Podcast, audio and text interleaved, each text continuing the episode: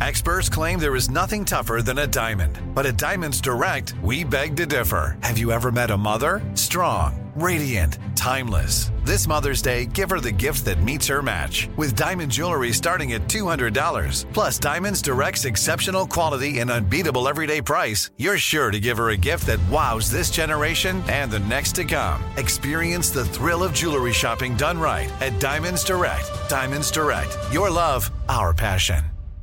Enjoy all your favorite sports like never before at BetMGM. Signing up and playing is so easy. Simply sign up using code Buckeye and receive up to $1,500 back in bonus bets if you don't win your first bet. When you register with BetMGM, you can get instant access to a variety of parlay selection features, live betting options, and the best daily promotions in the business. And with BetMGM at your fingertips, every play and every game matter more than ever. Place your moneyline, prop, and parlay bets with the king of sportsbooks today. Sign up using code Buckeye and receive up to $1,500 back in bonus bets if you don't win your first bet. That's right, up to $1,500. Again, sign up using code Buckeye and receive up to $1,500 back in bonus bets if you don't win your first bet. BetMGM and GameSense remind you to play responsibly. 21 plus and present in Ohio. Subject to eligibility requirements. Rewards are non-withdrawable bonus bets that expire in seven days. Gambling problem? Call 1-800-GAMBLER in partnership with MGM Northfield Park. That's 1-800-GAMBLER.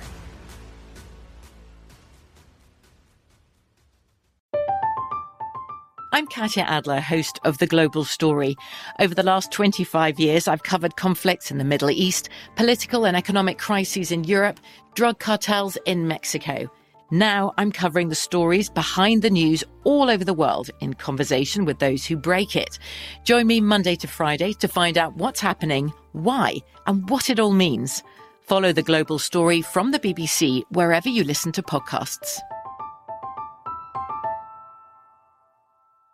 This is your moment, your time to shine, your comeback. You're ready for the next step in your career and you want an education employers respect. So you're not just going back to school, you're coming back with Purdue Global. Backed by Purdue University, one of the nation's most respected public universities, Purdue Global is built for people who bring their life experience into the online classroom. Purdue Global, Purdue's online university for working adults. Start your comeback today at purdueglobal.edu.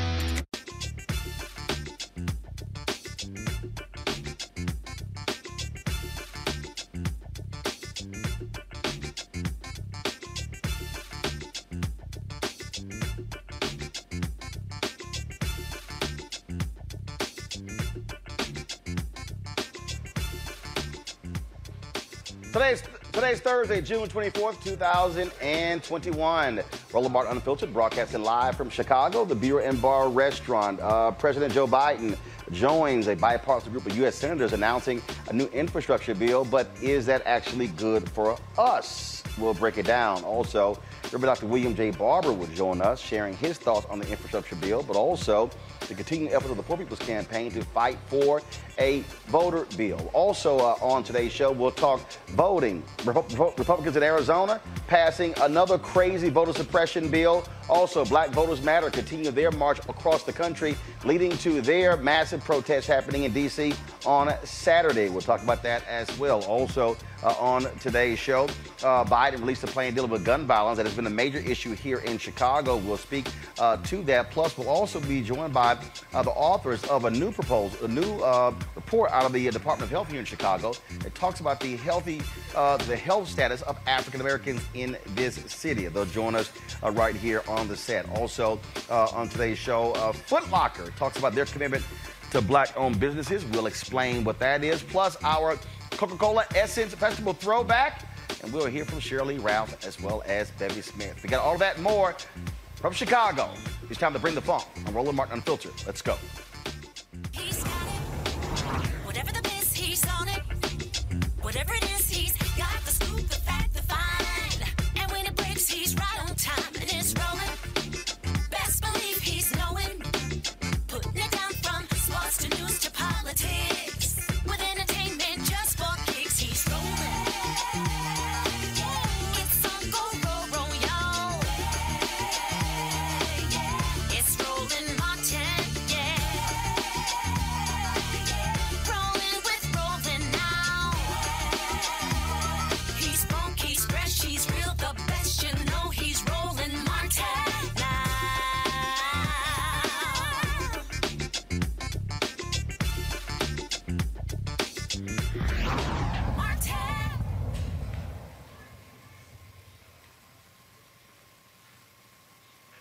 President Joe, President Joe Biden uh, announced today with a group of bipartisan senators an infrastructure deal uh, about tr- t- $1 trillion, a far cry from what he initially asked.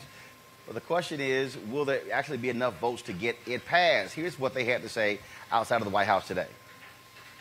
We have to move and we have to move fast. And this agreement signals, signals to the world that we can function, deliver, and do significant things. These, investment these investments represent the kind of national effort that throughout our history has literally, not figuratively, literally transformed America and propelled us into the future. Now, again, Democrats, Republicans coming together uh, on this particular bill. The White House desperately wants an infrastructure bill, but is it really the kind of bill that we need? The initial bill calls for a number of different things in it. Republicans whine and complain about that particular bill, saying that, oh, a lot of the stuff in it was not actually infrastructure. They wanted traditional infrastructure, but just roads and bridges and things along those lines. And so now, the, now uh, Biden says he can trust these Republicans to actually go for it. But are the votes actually there? Now, some say they're not going to get about 20, 25 votes. So the question is, will Democrats go along with this compromise? Also, this bill is different from what, of course, uh, what, what happened in the House. So the issue that you now are dealing with is, are you going to see Democrats actually vote for this bill? Will you have enough Republicans who vote for it as well? Uh, let's break this thing down. Ameshia Cross, Democratic strategist. She joins me here in Chicago. Uh, Dr. Greg Carr, Chair, Department of Afro-American Studies at Howard University. Uh, he joins us uh, as well We'll be joined a little bit later in the show by Reese Col- Colbert of Black Women Views. Amisha, I'll start with you. I, he, so here's the whole deal. Um, Biden wants a bill. They want an infrastructure bill. They want a win. But the question, though, is this is a far cry than what they asked for. Do you think Democrats are going to go for it? And can they actually sell this to the Democratic base? This is a drastically different bill than what was originally proposed. With that being said, not only does it cut out the child care, um, the child care services, but also aid to those who are seniors and living in senior care facilities, in addition to the community college and education funding. There's a lot here. And it also cuts out a lot of the, the funding that was initially planned for the infrastructure projects themselves that Republicans act like they like roads, rail, and bridges. This is a far cry from what we initially saw. And I think that for Democrats right now looking towards the midterms and the ones who happen to be in purple districts and are afraid of their seats possibly flipping, they see a need to actually appease some Republicans. But to your point earlier, I don't think that they're going to get the Republican votes even with the current iteration of this bill. It is a really hard nut to crack. And at this point, I think the Democrats are just giving way too much for a bill now that is the bare bones of what it initially started as. What you also are dealing with here, uh, Greg Carr, uh, is that the issue of how you pay for it. Republicans were insistent they were not going to raise the corporate tax to actually pay for it. Democrats said they were not going to support a tax on electric vehicles or, or increasing the gasoline tax. But here's the thing that folks don't want to deal with. This, you can have you can have a Senate compromise all you want to. It also has to pass the House. Democrats only have a three vote majority in the House. If four or five progressives say no to this bill, it doesn't pass the House. So this is the moment where House progressives can play the role of Senator Joe Manchin and say, I'm not accepting this damn compromise that you broker with these United States senators. I'm not going to vote for it. There needs to be more in it uh, for our constituents. Perhaps theoretically play that role, Roland, for sure. Um, but I think uh, Ameshia nailed this on, on the head. This is about the 2022 midterms. Uh, the only bit of political, uh, the only bit of uh, news made today in that little political theater in the driveway outside the, the uh, White House was that Joe Biden said, I'm not signing anything that isn't accompanied by that big budget reconciliation package that puts back a great deal of what Ameshia just outlined. And uh, we all can count. Mitt Romney's standing over there, a little feckless self, and you know, you got those other ones, the guy Kennedy from Louisiana. But we can all count. Ten is not five. They are not going to vote for anything. I think what, what the Democrats are doing is showing once more that they are willing to compromise. And when the Republicans, as they will do, inevitably will do, reject this bill, if it was a dollar, they'd reject it. Then they go and move toward budget reconciliation. But I think all kabuki theater for the midterm elections to try to not lose their seats by saying we did everything we could. These people are against everything. Ameshia, look, this, this, is- uh, this is real simple. Um, you've got 59 members of the Congressional Black Caucus. You've got other House progressives. They can torpedo this bill, uh, unless, which will force Democrats to have to depend on Republican votes.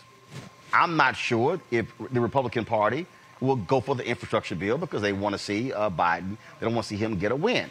So again, this to me is where if you are House progressives, this is where you say, no, what y'all pass unacceptable. We're going to pass a different bill to then force it back to the Senate to see what they're going to do.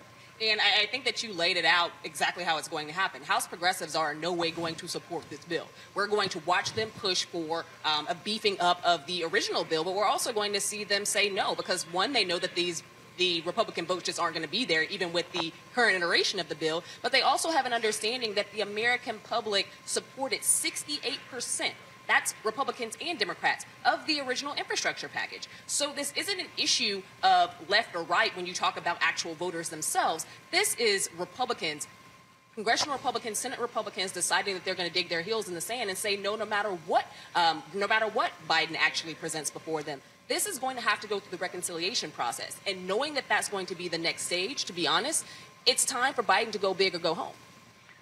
It, it also is the question, Greg, again, of how serious do you want to play ball? Um, how serious do you want, do Democrats want to challenge Republicans and their orthodoxy? Uh, their whole deal is no, we're not going to increase taxes at all, uh, uh, the, the corporate tax rate. Okay, how in the hell are you going to pay for it?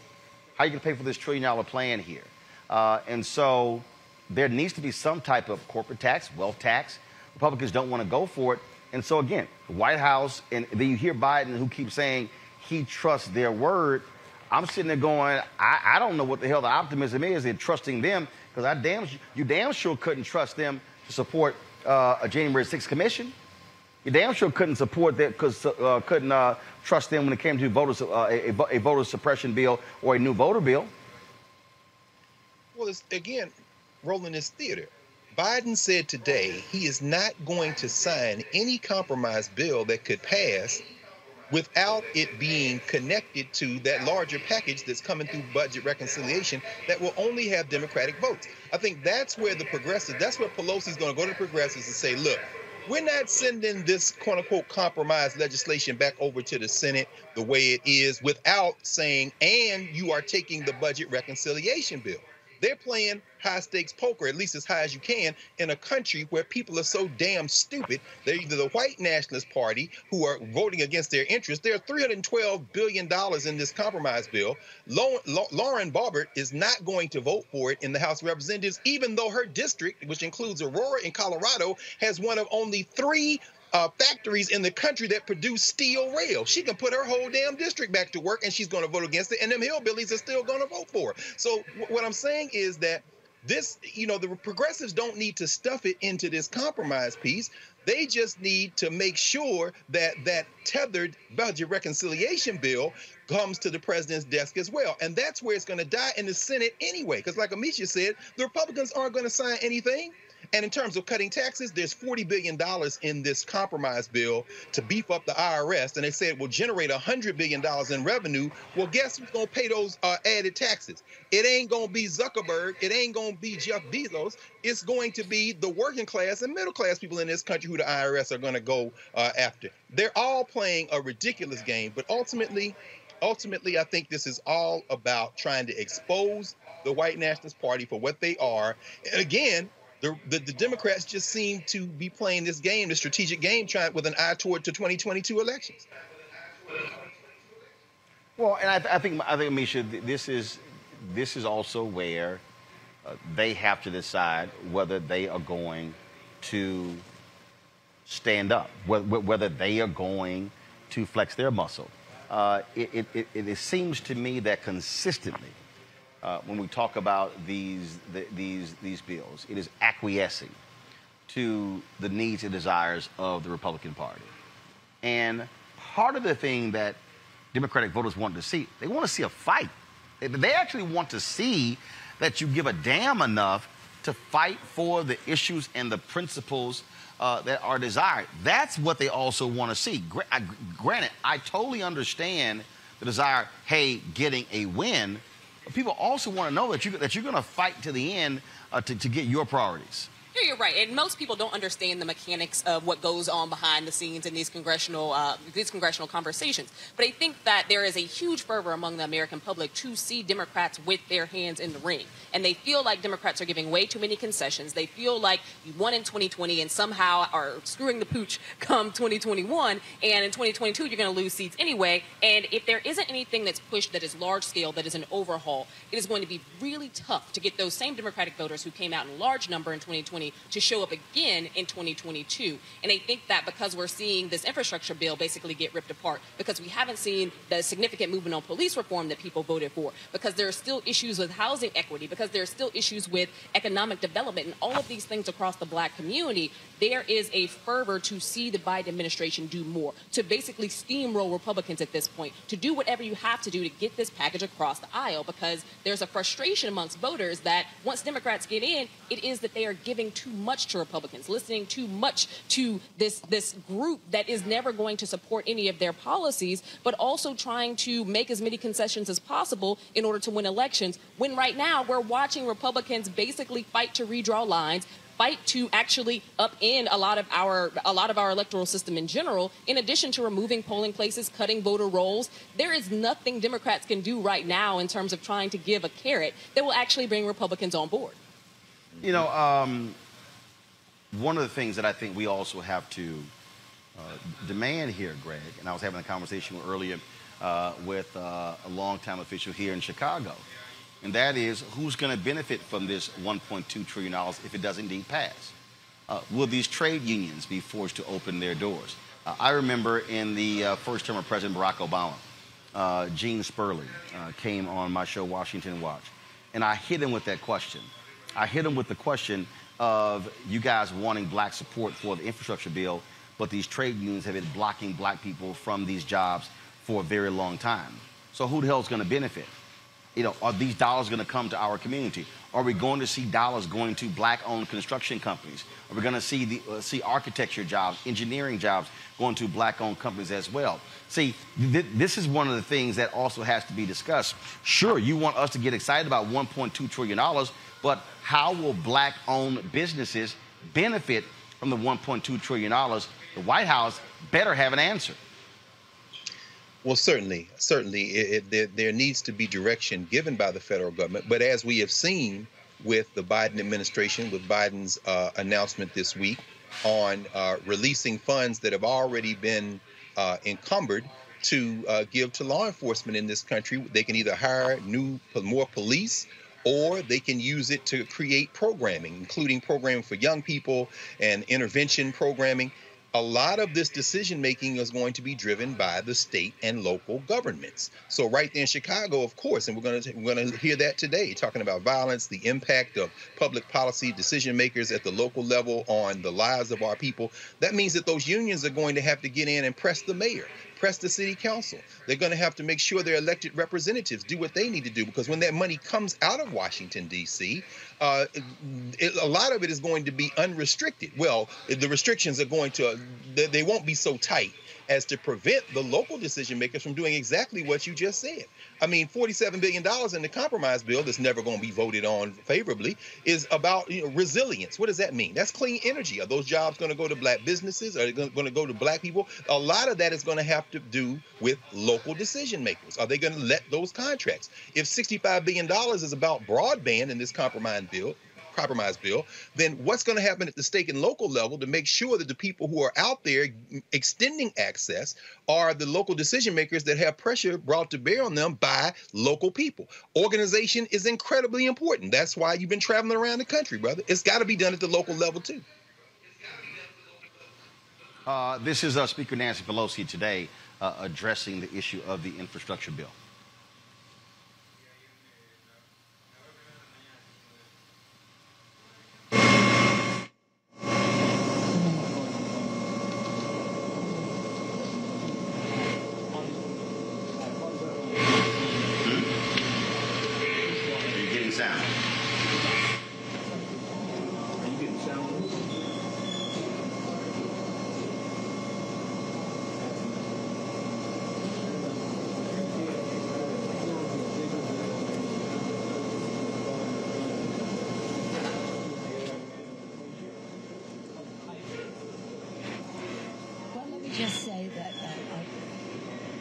associate myself with what. All right, folks. Uh, so we're going to try to get that sound issue out there uh, in a second to hear from uh, Speaker Nancy Pelosi. Uh, so look, at, at, at, at, the end of the day here, what we have to do more in terms of. the White House wants this So deal. let me be really this.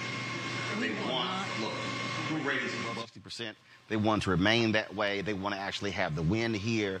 Uh, but they still are going to have to contend with, first of all, are you going to actually have the, you know, have the votes uh, there? You also have the possibilities this here. Democrats can filibuster it. Now, uh, I'm sure Biden does not want to be embarrassed by his own party. He would tell Chuck Schumer, don't actually do it. But again, this is one of those moments to where if you are a progressive United States senator, you can say, I'm not supporting this. Okay? It was three trillion initial plan. You guys whacked it down to 1.2. Okay, the hell with that. Add some more stuff to it. I think that's the jockey you're going to actually see take place. 100%. And we have to remember who actually pretty much created the standard points for the original infrastructure bill. It was those progressives. It was those progressives who had gone around during the last um, election cycle in 2020, talked to the people in their communities, talked to the people on the ground, what they needed, what they saw, and the things that would help to get their states and their communities back on track. Biden's uh, deal with progressives was largely to deliver an infrastructure package that spoke to the needs of an ever-changing society, specifically when as it relates to a lot of the environmental awareness issues and the, the rise of storms and things like that. But in addition to that, to speak to the everyday ails of communities, particularly communities of color across the country, where you have people who live in multi-generational households. They're working two and three jobs, but they're also taking care of grandma. They're also taking care of disabled relatives. This was an infrastructure bill originally designed to meet the needs of a society today that includes more women working than we've ever seen historically in this country, but childcare at exponentially high prices that doesn't meet the needs of those who actually need that level of assistance. So I think that what we're watching right now is progressives who also stand for reelection, who have to ensure that the things that they wanted, the things that they fought for, the things that they bargained with Biden to actually get in the infrastructure package actually make it to the finish line. And that point there, Reese Colbert, that people have to understand. Democrats slim majority in the in the U.S. House, uh, and so you can't bend over too much uh, to satisfy uh, Republicans. Otherwise, you're going to piss off your base. And look, they have no margin for error. Republicans are going to try to gerrymander their, their way into the majority uh, in Texas and Florida and other states as well. Uh, and so the, the issue is now going to see what happens if, if it gets through the Senate. What then happens in the House?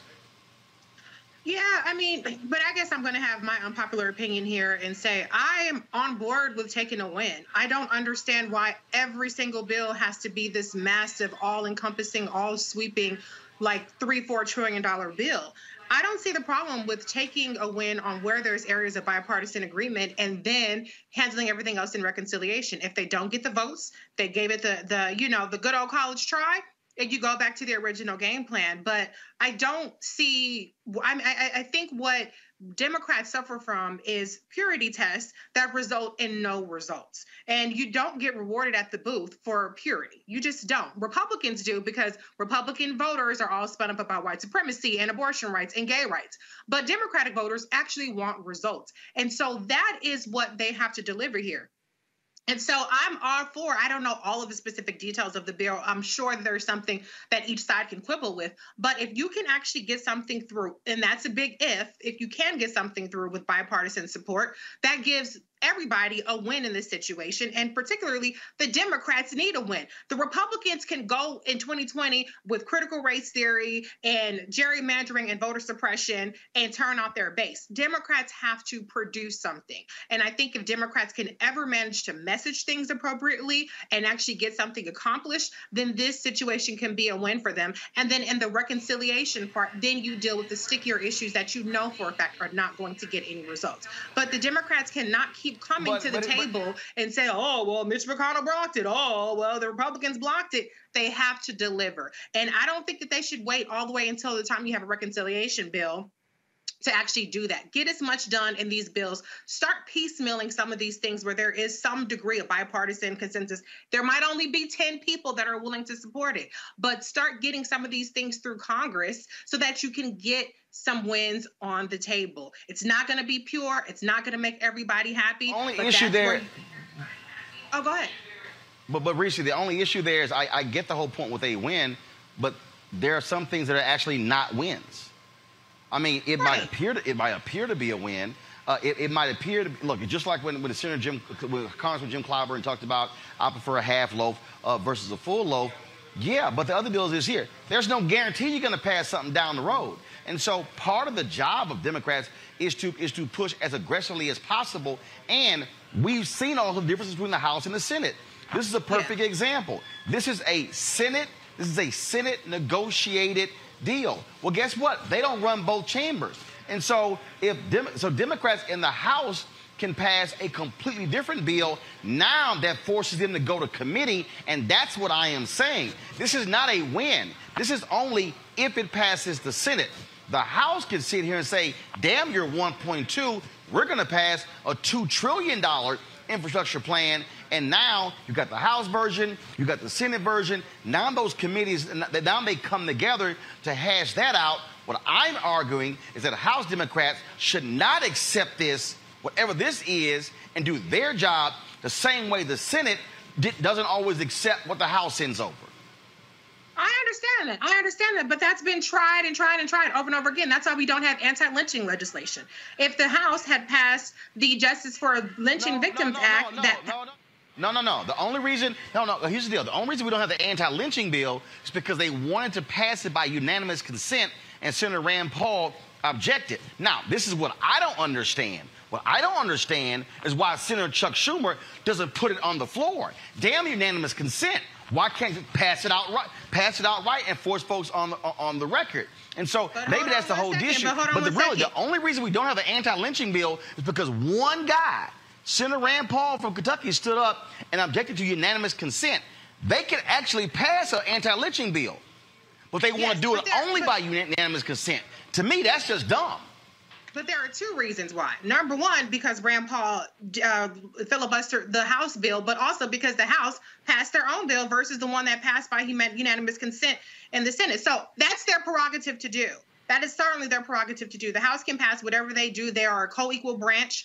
They're equal to the Cong- to the Senate. But what I'm saying is, if you can get the votes, and I don't know if they're going to get the votes. We all are skeptical that they're going to get the votes. But I'm saying, under the circumstances that you actually can get the votes on a bipartisan measure on things that there are areas of bipartisan agreement, take it. And then on the other end, you get everything else you can get under reconciliation.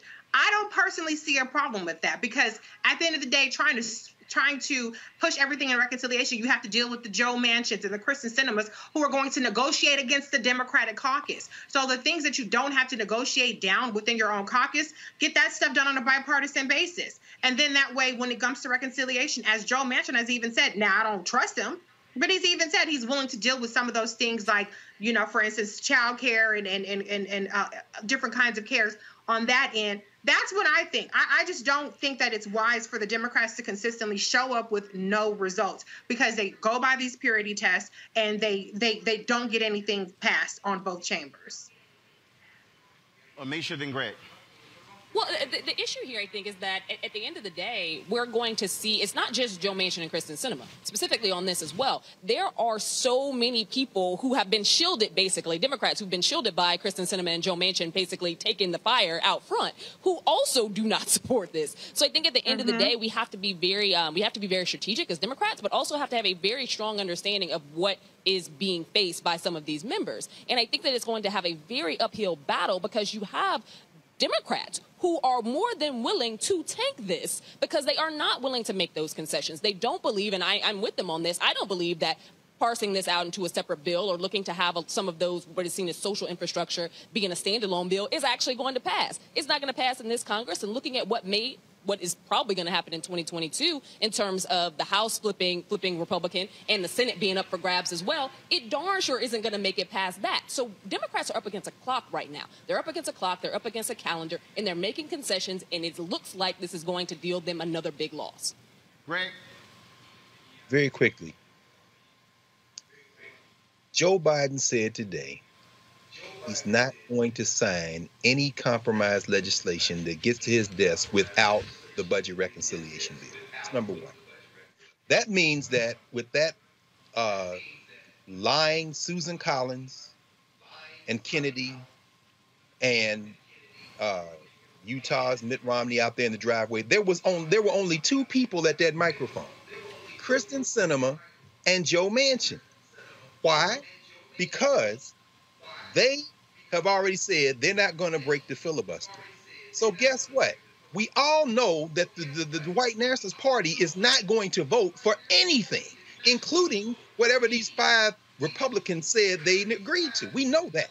However, Joe Manchin, who two days ago said he was open to the idea of human infrastructure projects, as, as, as Biden has talked about them, meaning open to the budget reconciliation route, their whole pitch now is to get those two, which means holding the other ones in line, including the progressives on the House and the Senate side, in that process to go ahead and vote on the reconciliation bill because that other one is dead.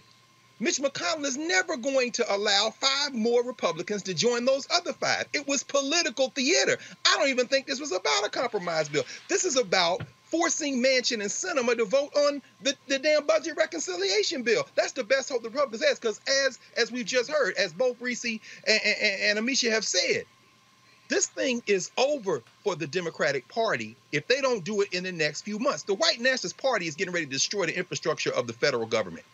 That's what they're mm-hmm. doing at the state house level with now with voter suppression. They're going to wreck the country.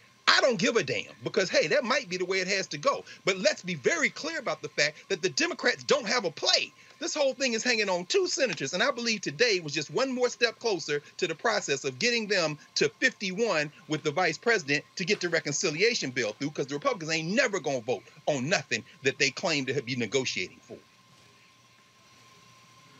Uh, this is uh, Speaker Nancy Pelosi uh, today. Uh, let's play that soundbite. Morning.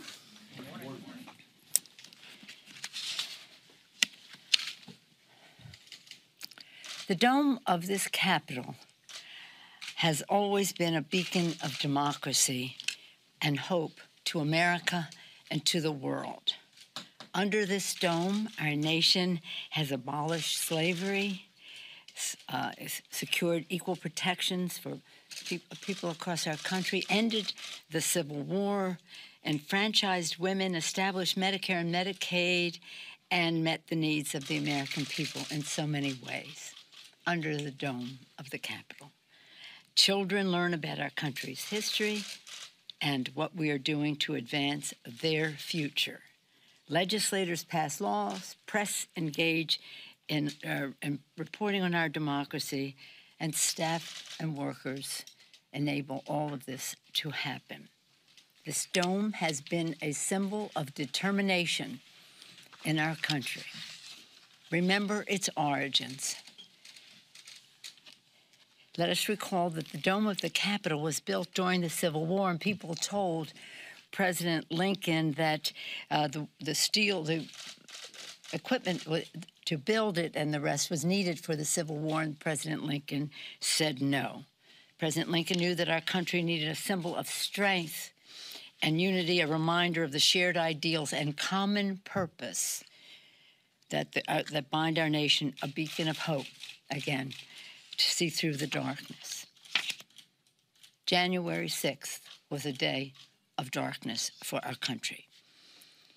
It was a, ga- a day, as you know, that was called for in the Constitution of the United States uh, for us to validate the presidential election, to certify the results of the Electoral College.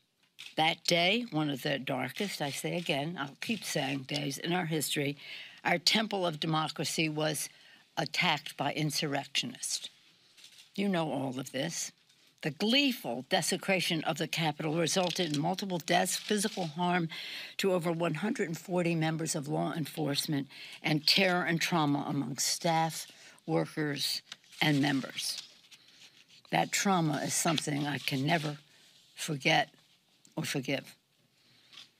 The insurrection was called for to impede our constitutional mandate, but the Congress returned to the Capitol under the dome to accomplish our constitutional mandate.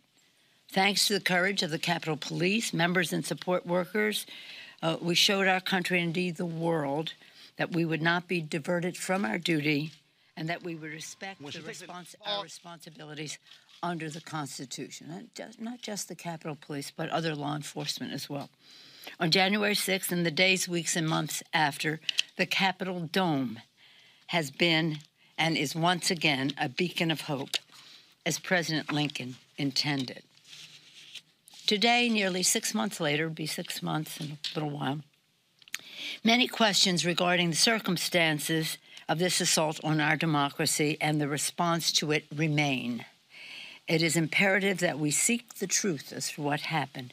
To do that, we believe that a bipartisan commission would be the best way to proceed in the spirit of patriotism and bipartisanship and to establish an independent 9 11 type commission. All right, so that's going to transition out to our next topic. So, Speaker Nancy Pelosi announcing uh, this uh, select committee. But here's what's crazy, Ameshia. She allows uh, Kevin McCarthy to pick the Republican members on the committee. He's not going to pick any sane people. He's going to pick the crazy fools. He's not going to pick Kinzinger. He's not going to pick Liz Cheney. And so my deal is, she's the Speaker of the House. She should have said, I'm picking all the damn members. Absolutely. I think that this is another fail for, for Democrats because we already know who Mike McCarthy is. At the end of the day, this is a guy who came out in tacit support of what happened on January 6th. This is the guy who came out and supported the what he thought was a stolen election, or what he knows was not, but continues to tell people it was. This is a guy who's going to pick the most staunch alt right, um, you know, these conspiracy theory Republicans that happen to be at, to, to be in the party, and he's going to utilize those folks. This isn't somebody who's going to do anything smart. He's not looking to actually have a real investigation. He's looking to sham this thing up and get rid of it as soon as possible because honestly, Republicans want to move on to the midterms next year. They don't want to talk about January 6th at all. This committee to me uh, is important, uh, Greg, uh, because it needs to happen. There should be a report. Uh, of course, it was Senate Republicans who rejected a bipartisan commission. You already see the Republicans whining, uh, complaining, they're saying to Pelosi, this wasn't bipartisan. Yeah, y'all screwed that one up. You had a shot at that one. Uh, but uh, this is what I say. I don't give a damn who Kevin McCarthy uh, puts on uh, this committee. You come out with a strong report. And you know what I think is probably going to end up happening, Greg? There are going to be two reports issued. I think the Republicans are going to issue their own, and they're going to sit here and focus on Black Lives Matter and Antifa. And then you got the Democrats uh, issue their own. But this is where, if you're the Democrats, go as hard as possible. Uh, first of all, the head of the Department of Justice uh, has already said, Merrick Garland, more than 500 people have been arrested so far who participated in that violent insurrection on January 6th. This is where you put them all on front. And yes, you use subpoena power to force even House Republican members of Congress to testify about their whereabouts and their phone conversations on that day. That's true. Uh, and this is a message directly to our brother Cedric Richmond. Brother, it's time to pull out the long Louisiana knife and start cutting heads off. Because the worst thing that could happen to the White Nationalist Party is for there to be a commission. I, mean, I heard what you just said, Ameshia. It's absolutely the last thing they want is the commission. See, if the white nationalists were thinking straight, they would have joined and put together and voted for that bipartisan commission. What Pelosi is doing is establishing a commission. End of story in terms of a win. Because when you put tender age Matt Gaetz on that committee, when you put wrestler Jim Jordan on that committee, you are keeping alive the fact that y'all are traitors. So when you establish commission, the Republicans have lost. That's why I said this is a message to Cedric. Now the job of the Democrats would be to train every camera in the room on that commission in the hearing. So when they in there talking about Antifa and defund the FBI, like Gaetz dumbass was saying the other day, you just put it on an endless loop. And the GOP members like Cheney and them who are tearing their hair out saying, damn it, we should have at least voted to look like we were for the committee. Now we have allowed the Democrats to set up a commission. You stopped it on our side with the loonies, and they got endless campaign commercials. So uh, everybody calm down. This is the time to press the gas because once you establish the commission, these white nationalists are going to do the rest. This is where they all have to be exposed, Reese. This is where whoever Nancy Pelosi cannot put some weak Democrat as chair of this committee. This is where you go hard or go home because these folks have to be completely, completely um, uh, blown out and shown exactly what their role was, what, what took place on that day. Uh, you, you know, look, you, you may or may not have an example of the, of the Republican Oregon who held the door open, a lot of the protesters in. But I don't think there's any doubt why the Republicans were so concerned about the FBI tracking the phone calls of those on that day because they know there were some people who were in that crowd who called some Republican members of Congress. Absolutely. But I mean, listen, for historical purposes, is it important to expose it? Absolutely. For moral purposes, is, is it important to expose it? Absolutely. But let's just be honest, the country doesn't give a shit about you know how how republicans and how these white nationalists are traitors to our country they just don't yeah they support a commission when they're polled but that is not going to be what's going to make the difference come 2022 so i absolutely support this for the reason that you have to continue to speak truth to power. You have to continue to expose a light on the republican party. You have to continue to undercut the pretext that they that the Republican Party is using, which is lies about the 2020 election and it being stolen from Donald Trump, you have to continue to expose and debunk that lie. But the reality is that this Republican Party is not going down because of the, the January 6th commission. People are not going to be that much more sour from it because of the January 6th commission. Now, it's a pretty decent, I guess, foil to this critical race theory that there's all this mass hysteria about. But I do think that this would be something that the Democrats are going to have to multitask on and not think that they're going to rest their laurels on this commission and people being appalled and jumping ship from the Republican Party because we've seen these kinds of things happen. We saw it happen with the Russia, Trump Russia investigation that went absolutely nowhere. They're still talking about Trump Russia, and he's off playing golf somewhere and about to be doing tours. He's ex president, but it's not because of Russia. And they impeached Trump twice. Nobody gave a damn. And so I think that we want to see these moral victories in terms of saying Republicans are bad, white nationalists are bad. They're traitor to the country. They're not patriotic. They don't have a you know monopoly on, on patriotism. Republicans are full of shit. They want to suppress the vote with this big lie about the election. But the Democrats need to do more than this. And they are. They are. I'm not saying that they aren't. But all I'm saying is there is going to be some big woosah moment and some big come to Jesus moment that's going to happen in this country anytime soon. Mm-hmm. But here's the deal, though. I think I think the, what this report can do, and, and this is the impact it will have. It's not going to have an impact in a hard right districts. Of course, it's not going to have an impact in that.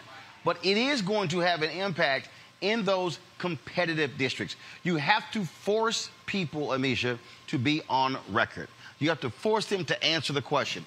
Just like when the Republican Party, uh, you know, ran $100 million worth of ads uh, talking about uh, defund the police, and they weaponize that against Democrats. This is an example of Democrats who, that, where they can weaponize January 6th, and then when you're running, have to say, do you support what happened on January 6th? Do you see? They got to be pressed on that, so you can you take advantage of it. Again, a hard right Republican district, nah, ain't gonna happen. But in those districts that are gonna that are gonna be toss-ups, that are competitive districts, take a Connor Lamb uh, his district. You take uh, the district uh, uh, in South Carolina that represents Charleston. There are those places where you can actually use it to, the, to your advantage against your Republican opponent. And those are the places I think that Democrats are using that strategic mindset. In Which is how of they regained the push this. House, too. Exactly. And if they do get those phone records, if they do get, you know, they go through all the tweets, they look at the videos, they go through the conversations that were literally had and the funds that were raised. Because mind you, the majority of people who stormed the Capitol on January 6th didn't get here because of their hard work. A lot of them, this was their first time getting on a plane to go from anywhere. They were funded by many of the organizations that also fund these Republicans, these, these Republican candidates and these Republican electeds. So I, I do think that there's something to be said about investigating this and going, making that deep dive to prove just how close and how demonstratively, I, I think, structured the January 6th insurrection was and why these Republicans are trying to duck and hide their tails so much at this point because they don't want it to come out. If it was a whole lot of talk about nothing, they would be absolutely fine pushing, pushing go here. They don't want it to come out because of what you just said, Roland. At the end of the day, they recognize that there are some very tight districts, very purple districts, districts that are literally small margins away from a victory for Democrats and a solid victory for Democrats, they don't want to lose those spaces. And I think that at this point, should that information come out, it is going to change the minds of those individuals. We're not talking about the forever Trumpers, nothing is going to change their mind. But for those Republicans and those conservatives who are in the districts that are extremely right now tough for them to hold on to, there is an opportunity for Democrats to get out in front of this, to have a successful messaging strategy, to have a communication strategy that actually points directly to how Republicans, sitting Republicans, actually help to fund, but also help to provide those tours and reconnaissance missions and gave step by step instruction to the individuals who performed the January 6th insurrection. Well, the question then will be, uh, will we see uh, that sort of reaction? Uh, that's the question, Greg Carr. Uh, and again, uh, this this is this is one of those things. Look, Republicans, we already see with critical race theory. I want to talk about that a little bit later in the show as well. Uh, but if you're a Democrat, you don't give up a very good um, baseball bat or hammer. What you do is you swing it. That's what you do. But they have to take advantage of it. And that's why I hope that whoever chairs this is going to be a very tough, aggressive uh, uh, member as opposed to somebody who wants to be mealy mouthed and sort of too soft. No, you got to go real hard on this one and make it clear to people how close, how close these people were to causing harm uh, to members of Congress. But more importantly, also expose the fraudulent views of Republicans when it comes to who always talk about protect the blue and uh, and uh, blue lives matter. They didn't give a damn about those cops on January 6th. No, it's true, Roland. And if and if elections in the United States of America were about information, informed voters, and logic, then this that would be the way to go. But as Reese said, uh, nobody gives a shit. The Democratic Party is trying to work with a bad hand, in part because of the election of 2020. The voter turnout wasn't where it was, so now this is this is the hand we have. Uh, in this country, now weaned on social media and watching reality television, somehow people think that one election leads to a complete victory. This is a long damn haul.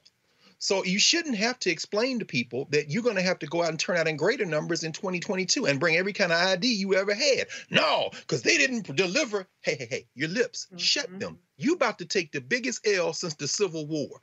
And that's fine if y'all all strapped and ready to rock. But since you're not, let's think about the fact that this commission keeps it in the news cycle. Like Ameshia said, it may put those those purple districts or those red districts that shifted blue a little bit close enough to continue to press. And then we saw yesterday everybody from uh, Raphael Warnock in Georgia to Gwen Moore up in the in, in, in- on the House side out of Milwaukee are saying we don't think voter ID should be an issue. However, we're willing to maybe support voter ID, national voter ID, if it means visiting something that's not in the For the People Act at all, which is all of these bills, 100 plus in 35 states that have been introduced, which are taking oversight away from local officials and even secretaries of state and putting it in the hands of Republican controlled federal legislatures. So, what I'm saying is that everything is moving and the whole ball of wax could come down to turnout in 2022, which means getting some type of voter uh, legislation through Congress, which means that this commission is just an attempt to keep alive this story, to shave a few points off here or there, and press and put that with voter turnout, and hopefully at least prevent the legislature from flipping in 2022. But this is what happens when you don't go out and participate. This is the hand that they're playing, the hand they've been dealt. Yep, absolutely, absolutely. All right, folks, I got to go to a break. We come back. Uh, Where's Our Money segment? We'll talk about Foot Locker, an initiative they have uh, to work with black businesses and black creatives. Uh, also, we'll talk about the mistake that I believe that mainstream media is making in this whole fake ass debate about critical race theory, which is really ridiculous. Um, we'll talk about the health issues of African Americans here in Chicago and the impact of gun violence in this city as well. Folks, we're broadcasting live from the Windy City here at uh, here in Chicago, uh, and we're certainly glad to be uh, at my man Kenny Johnson's spot here. Uh, and so we're going to come back in just a moment, uh, and we got some folks hanging out here as well. And so uh, you watch Roland Martin Unfiltered. We'll be back in a moment. I believe that people our age have lost the ability to focus the, the discipline on the art of organizing. The challenges, there's so many of them and they're complex. And we need to be moving to address them. But I'm able to say, watch out, Tiffany. I know this road. That is so freaking dope.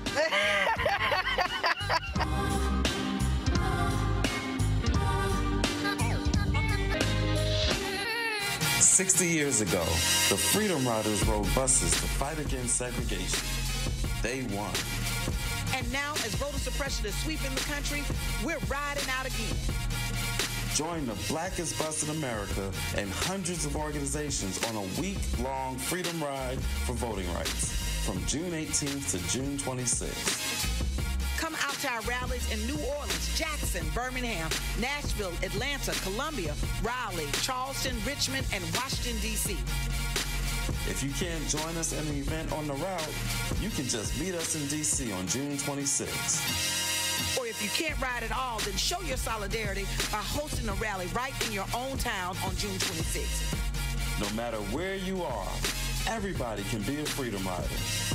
To learn how to get involved, text Freedom Ride to 797979. We got power, y'all, and we're bringing it to D.C.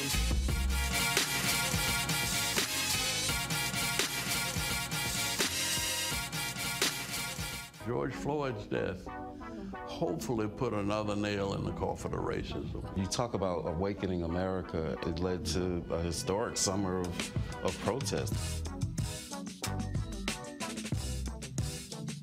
I hope our younger generation don't ever forget that nonviolence is soul force. Priceless.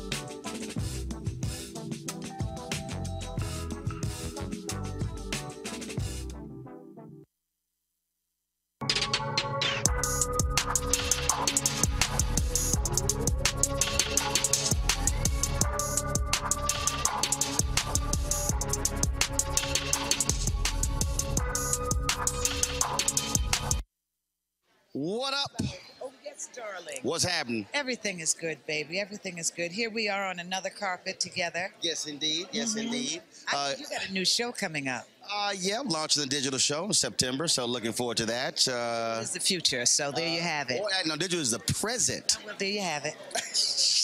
So yeah, looking forward to it. So gonna have a little little fun with it. Uh, first of all, what you working on now? I, I, I, I'm watching a show. You just pop up, and then I, I flip a channel. You pop up over here. You know, it's been really an incredible season in my career. You know, I have a nice arc on um, MacGyver. I have a wonderful arc on Claws with Niecy Nash.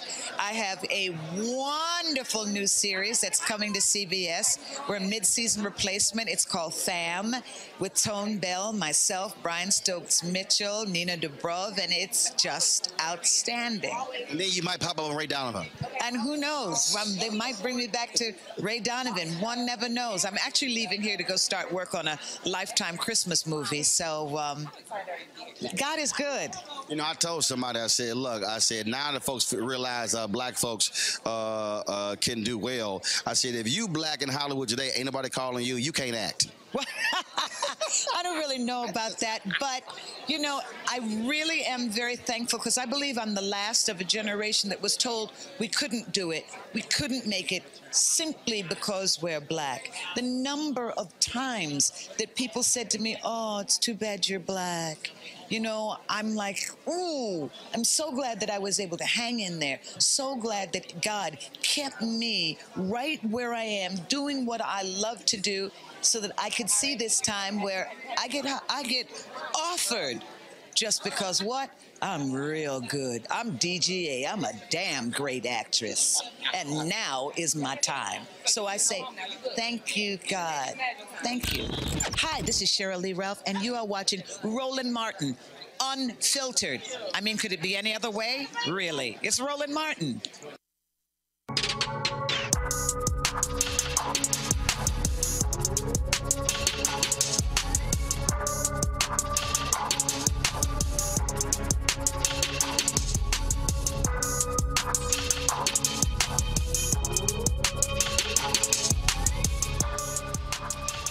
And folks, don't forget, uh, beginning on Friday, beginning tomorrow, the 2021 Essence Festival of Culture Live Loud Virtual Experience. You can watch it at essencestudios.com and essence.com. Uh, again, Friday through Sunday, and then of course uh, next weekend, July 2nd through the 4th, we're gonna have a full recap show uh, right here on Roland Martin Unfiltered on Monday, and then of course we're gonna have a recap show uh, also on uh, July 5th. Now hold on, folks. Uh, so I want to read for you. Essence, they did send me uh, a schedule, and so you leave the graphic up.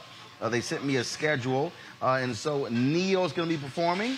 Uh, he's going to be uh, performing uh, at the event. Also, uh, D Nice will be spinning. Tank, Vic, Frida. Also, DJ Khaled and friends are also going to be performing as well, including Michelle Williams and Kirk Franklin, Israel Houghton, and many, many more. So check that out, folks. Again, this weekend, beginning tomorrow, the virtual 2021 Essence Festival. We certainly appreciate uh, partnering with Coca Cola on making this happen.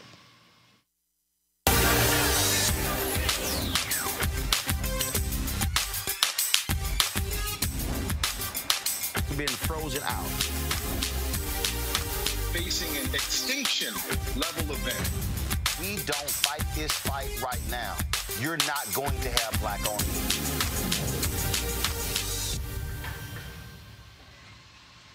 All right, folks, there are a number of businesses that are making a renewed focus when it comes to black owned companies. One of those is Foot, Foot Locker. They announced this initiative. Uh, it's called the LEAD Initiative. Uh, of course, they're going to be investing $10 million in black owned brands and creators. They're going to be launching 45 new brand partnerships with black brands and also a $3 million multi city grant program to empower youth and invest in cities. Joining us now is Patrick Walsh, is VP for Commercial Growth and Transformation, head of the LEAD Initiative. Patrick, glad to have you on Roland Martin Unfiltered. Uh, what was the genesis of this, the basis of it? Hi, Roland. First off, it's it's uh, it's a pleasure being your call on your on your uh, on your show today. So appreciate it. Uh, you know, it's interesting when you ask about the the, the, the genesis of it.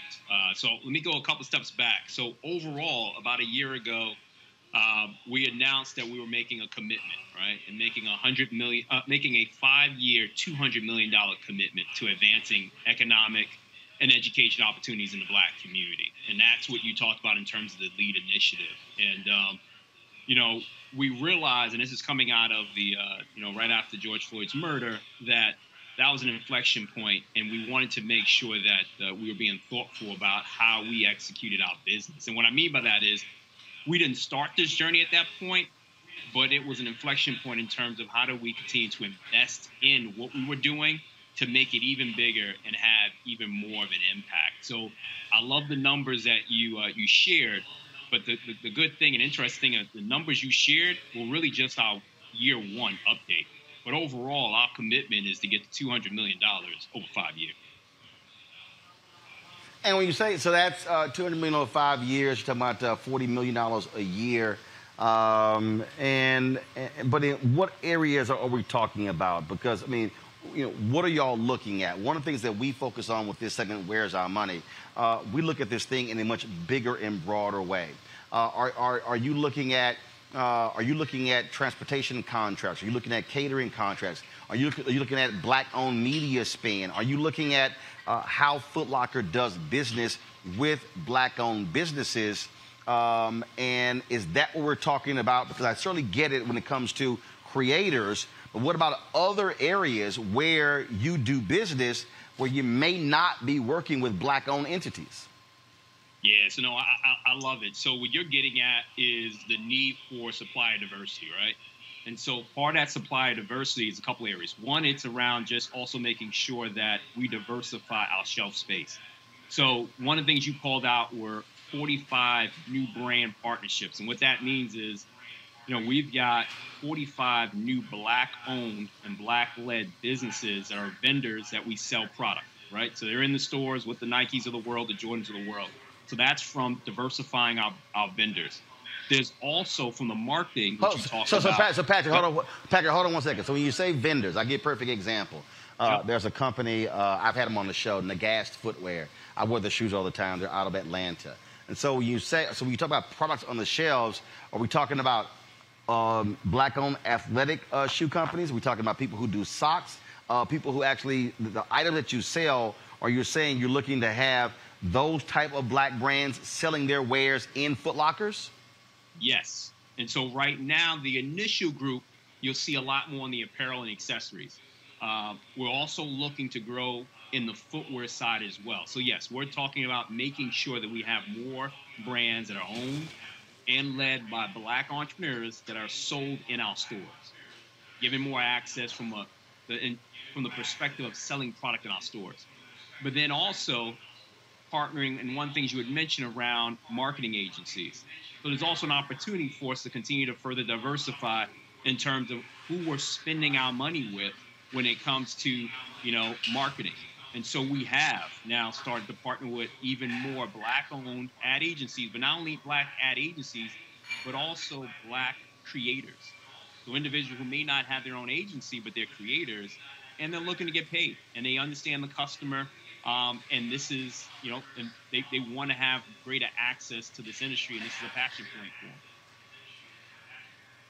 When it comes to, uh, for instance, let's say when it comes to black-owned media, that's one of the things that I've been involved in with Byron Allen, Todd uh, Brown, Junior Bridgeman, Butch Graves, and others. We've really been focused on uh, black-owned media spend. Um, how much, you know, how much does Foot Locker annually spend on marketing, and and specifically with black-owned media? Uh, have y'all identified what that is? Uh, and there are other companies that have announced uh, that you know 20 companies the GroupM announced they would do 2%. Target announced they would do 5% The black-owned media. Uh, McDonald's, Coca-Cola, uh, others have been. General Motors have been making announcements as well. And so, are you looking at that as well? So, and, and the reason I'm saying that, Patrick, is because uh, I've had a lot of companies uh, who have announced initiatives uh, that have been more, for, from my vantage point, on the philanthropic side as opposed to on the investment side. And many of them have looked at this from a narrow lens.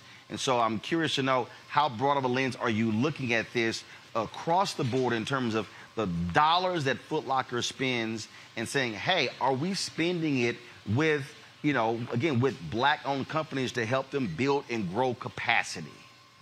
Roland, I love what you're talking about, and you know what? I'm happy you asked it that way, so I could actually give you a, give you a little bit more context. So when we went through this journey of understanding and developing the lead initiative, we wanted to be thoughtful, and so a lot of the conversation was around, you know, we could be philanthropic, we could make donations, but ultimately we wanted to be more thoughtful and actually make investments, right? And how do we invest in black-owned companies? One of the things we understand you know, from a Foot Locker perspective, one thing you understand, one thing I understand personally is the fact that when you look at the sneaker industry, and you look at sneaker culture, um, it really is birthed out of black culture. And so a lot of times when you see the black community, when it comes to sneaker community, it's around from the consumer perspective. But what's the opportunity for us to provide greater access, greater access to the economic opportunities? And so it is about investing in black-owned businesses, whether it is um, we talk about black creators, talk about black businesses. One of the things I didn't get a chance to talk about, we also have made a commitment to invest in so far six VC firms, venture capital firms that are black owned and advancing diversity and how and we're looking to advance how future venture funds are allocated. And so that's just the beginning. And the reason why we even invested in black owned VC firms um, and funds is because we also understand that African Americans are disproportionately um, disproportionately struggle when it comes to gaining access to capital in starting and actually developing and growing uh, their businesses. Um, you're me, obviously, uh, I'm going to go to my questions for my panel next. I mean, you know, Foot, Foot Locker is a multi-billion dollar company. Uh, and, and, and, and the thing that, that we've really been um, pushing folks on is, is, is, is to also change how they sort of look at companies. We look, I, I, can give you horror stories of advertising agencies, even when the client has said, we want to do business with Roland. When we go to the agency, they're taking us through all these BS metrics that frankly can never be qualified. So they are in essence creating a no.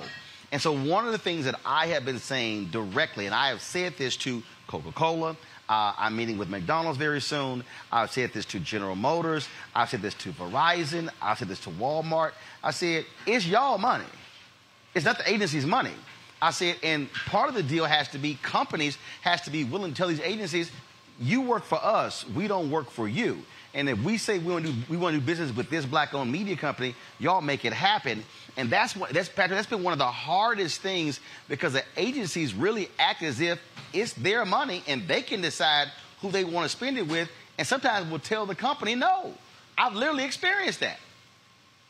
No, no, I, I understand, and and that's also partly why there's a, a need for us to also diversify the agencies and diversify the different partners uh, who we're partnering with. And I go back even when I talked about the uh, the six VC firms and and uh, VC uh, funds uh, that are being uh, led by black um, by black GPs. The, the, the reason why I bring that one up is again, we could have just invested, tried to invest our money directly into black companies. But why not partner with those individuals or those companies where this is their expertise? So again, there is a need to make Right. sure that we are partnering with the right black organizations who understand the customer uh, and at the end of the day, understand the customer, understand what we're trying to do. And there's not just from a capabilities perspective, uh, but there's also a cultural understanding. All right, questions from our panelists. Ameshia Cross, uh, you're here with me in Chicago. Uh, you first. Uh, thanks for being here first and foremost. Foot Locker has been a mainstay in the black community for decades at this point. Um, what are some of the long-term plans that you have? I'm hearing what you're saying about the venture capitalists, which kudos to you because honestly, DC doesn't have too many black venture capitalist firms. But in addition to that, and the creators and um, what, what you're promoting and trying to push to get more, you know, more monies to black people who have these amazing ideas, uh, as well as get some of their products on shelves in Foot Locker. What does that look like long range? Because I see that a lot of companies are now um, in, in the post George Floyd protest era deciding that they are going to do some things for the black community, but much of those uh, initiatives typically die off after a year or two. Is this something that Foot Locker is ultimately committed to, and what does that look like? Yeah, you know, great question. I'm happy you brought it up. So, you know, one of the things I'm happy about, and you heard Roland talk about the um, uh, some of the uh, accomplishments and the $10 million uh, to uh, invest in black-owned brands, 45 new brand partnerships, the six VC firms, um, launching uh, Designing with Soul, which is a program created and in partnership with Pensole and New Balance to to really train um, the next generation of, of footwear designers. Um, the reason why I'm excited about what Roland threw out there is the fact that a year ago when we announced the lead initiative, the five years, $200 million, one of the things that we talked about is being transparent about it. And that we were going to every year share here's where we are, right? Here's the results, here's where we are in the process. And so, to answer your question, this is more than just one year. We look to be transparent. We look to provide a report on an annual basis so the public can see how we are tracking when it comes to the initiative we have. And I know I say $200 million over five years, but one of the things that uh, the CEO, Dick Johnson, always says, that really is just, um, you know, it's not to say we need to end at that at that number. That should be the floor. Um, and the hope is that that number is, is yeah. much greater. All right, uh, next question goes to uh, Dr. Greg Carr. Greg? Thank you, Roland. Um, and thank you, Brother Patrick. Uh, and correct me, I, I know you will if my numbers are anywhere off. The numbers that I, that I looked at said that uh, in 2019, Foot Locker made 1.9 trillion dollars. Uh, that nearly 90 billion of them were in domestic sales, which means between uh, direct to customer and stores. Uh, and my sister worked at Lady Foot Locker, helped put herself through college. Um, most of the sales were outside the United States. And so I guess I have two questions very quickly.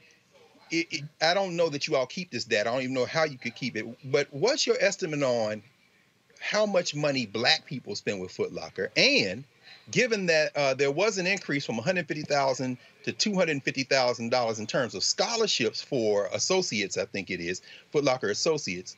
Um, how much more would you like to see that scholarship subsidy expanded? Particularly since going to Howard, for example, $150,000 would basically cover four years for one student.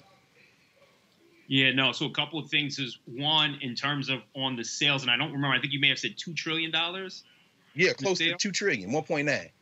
for Foot Locker. What I can't tell you that that's not our, our revenue number. That so that's that that's not the revenue number in terms of two trillion. Okay, well then help me. What Uh, what, what what do y'all do in an annual? Would you say last number?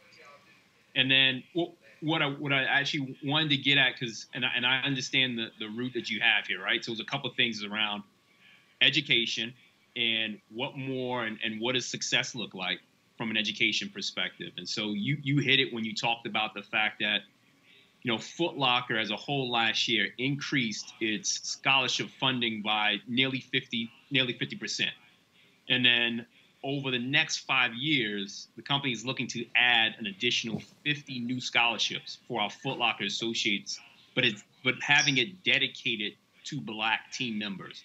And so that's a little bit of that start.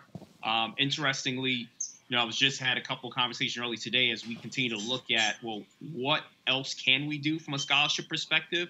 And so some of it is about you know how much more in terms of number of scholarships, but the other thing we're looking at too is what additional support can we provide in addition to those scholarships and you know is there connectivity to the internships we're providing but what else can we do as we look at um, going beyond scholarships and our engagement with uh, with black students so there's an opportunity and, and the thing that i want to get across too is that you know this is a journey and so everything that we're talking about is is year one um, we understand it's going to be an iterative process and one of the things we talk about is not being afraid to get started um, and have perfection keep us from, uh, you know, getting started. And at the end of the day, we're looking to make progress.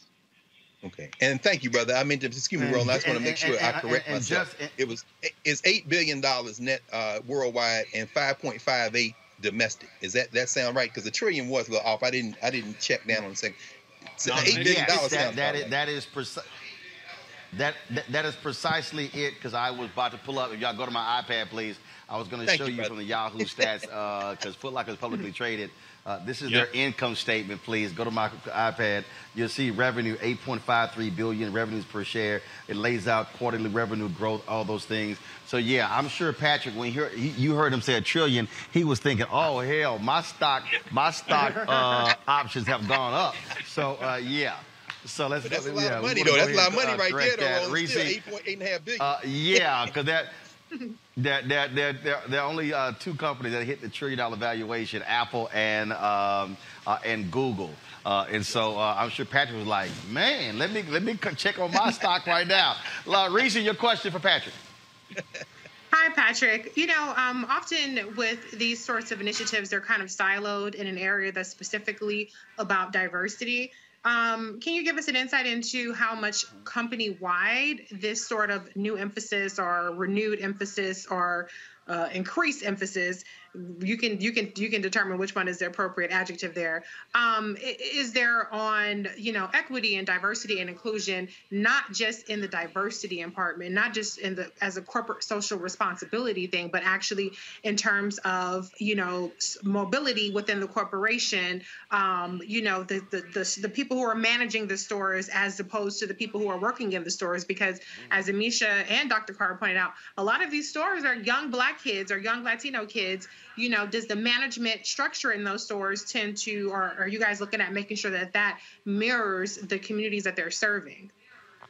100%. And you probably saw me smiling. The reason I'm smiling is I feel like uh, that you were in the room as we are just thinking about how do we develop the program. So part of it was to make sure that it's not in a silo and to make sure that, again, we're being much more thoughtful and we continue to be thoughtful um, every in every role, um, every function in the company, right? And so it's a couple couple of areas. So when you talk about at the store level, um, great opportunity and some of the initiatives and some of the things that uh, you know we partner with the store teams on is a couple of things. One, I talked about the scholarships, so making sure we provided additional scholarships to our store teams, specifically for Black team members.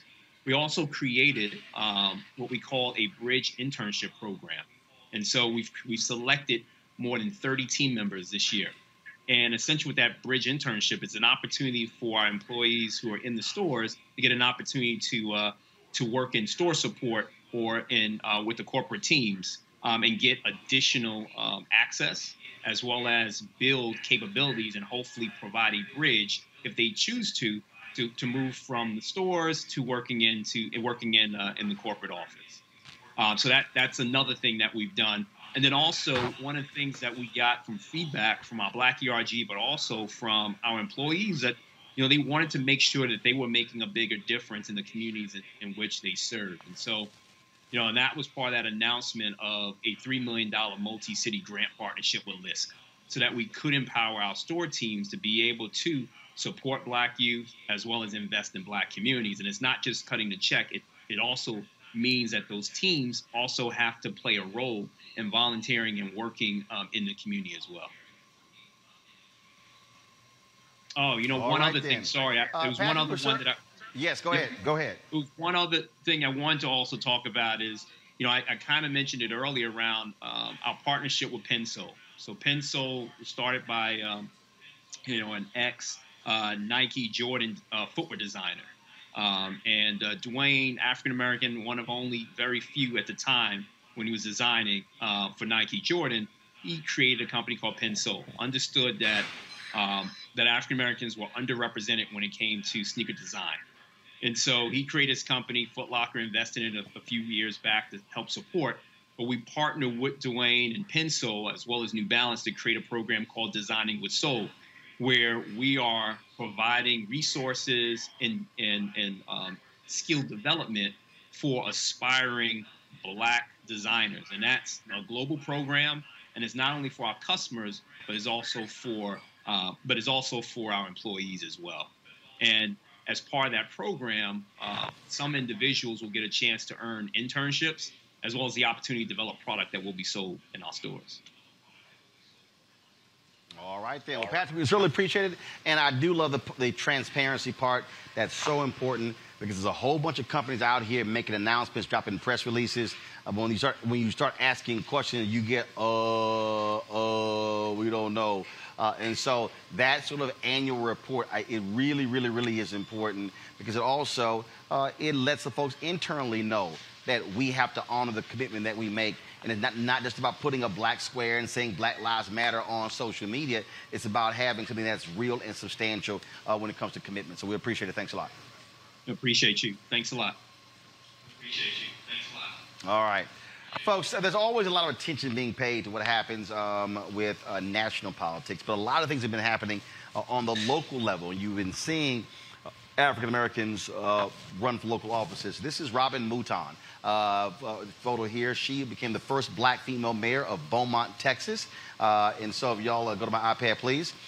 This is a photo of her being congratulated. Um, Again, uh, Robin Mouton of Beaumont, Texas, uh, won here. So go to my iPad, please. Thank you. This is the photo from Xavier, one of the council members, uh, after she found out that she won. Uh, also, just the other day, uh, we saw uh, other races take place across the country where incumbents actually be, lost. In Buffalo, in Buffalo, you had a sister who was with the working, working, working family party, a socialist, beat the four-term incumbent mayor there uh, in Buffalo. Same thing happened in Rochester, Maryland, where Lovely Warren, uh, she was the mayor. Uh, she was beat by Malik Evans, who also was endorsed by the Working Families Party. Uh, Malik joins us right now. Malik, uh, one of the things, first of all, congratulations. And a lot of people, I love these people who keep saying that, that oh, progressives haven't been winning locally, but the reality have not been winning in these races. But they keep looking at national politics. We're seeing these, not just your race and others, but we're talking about DA races, judicial races. We're actually seeing it happen on the local level.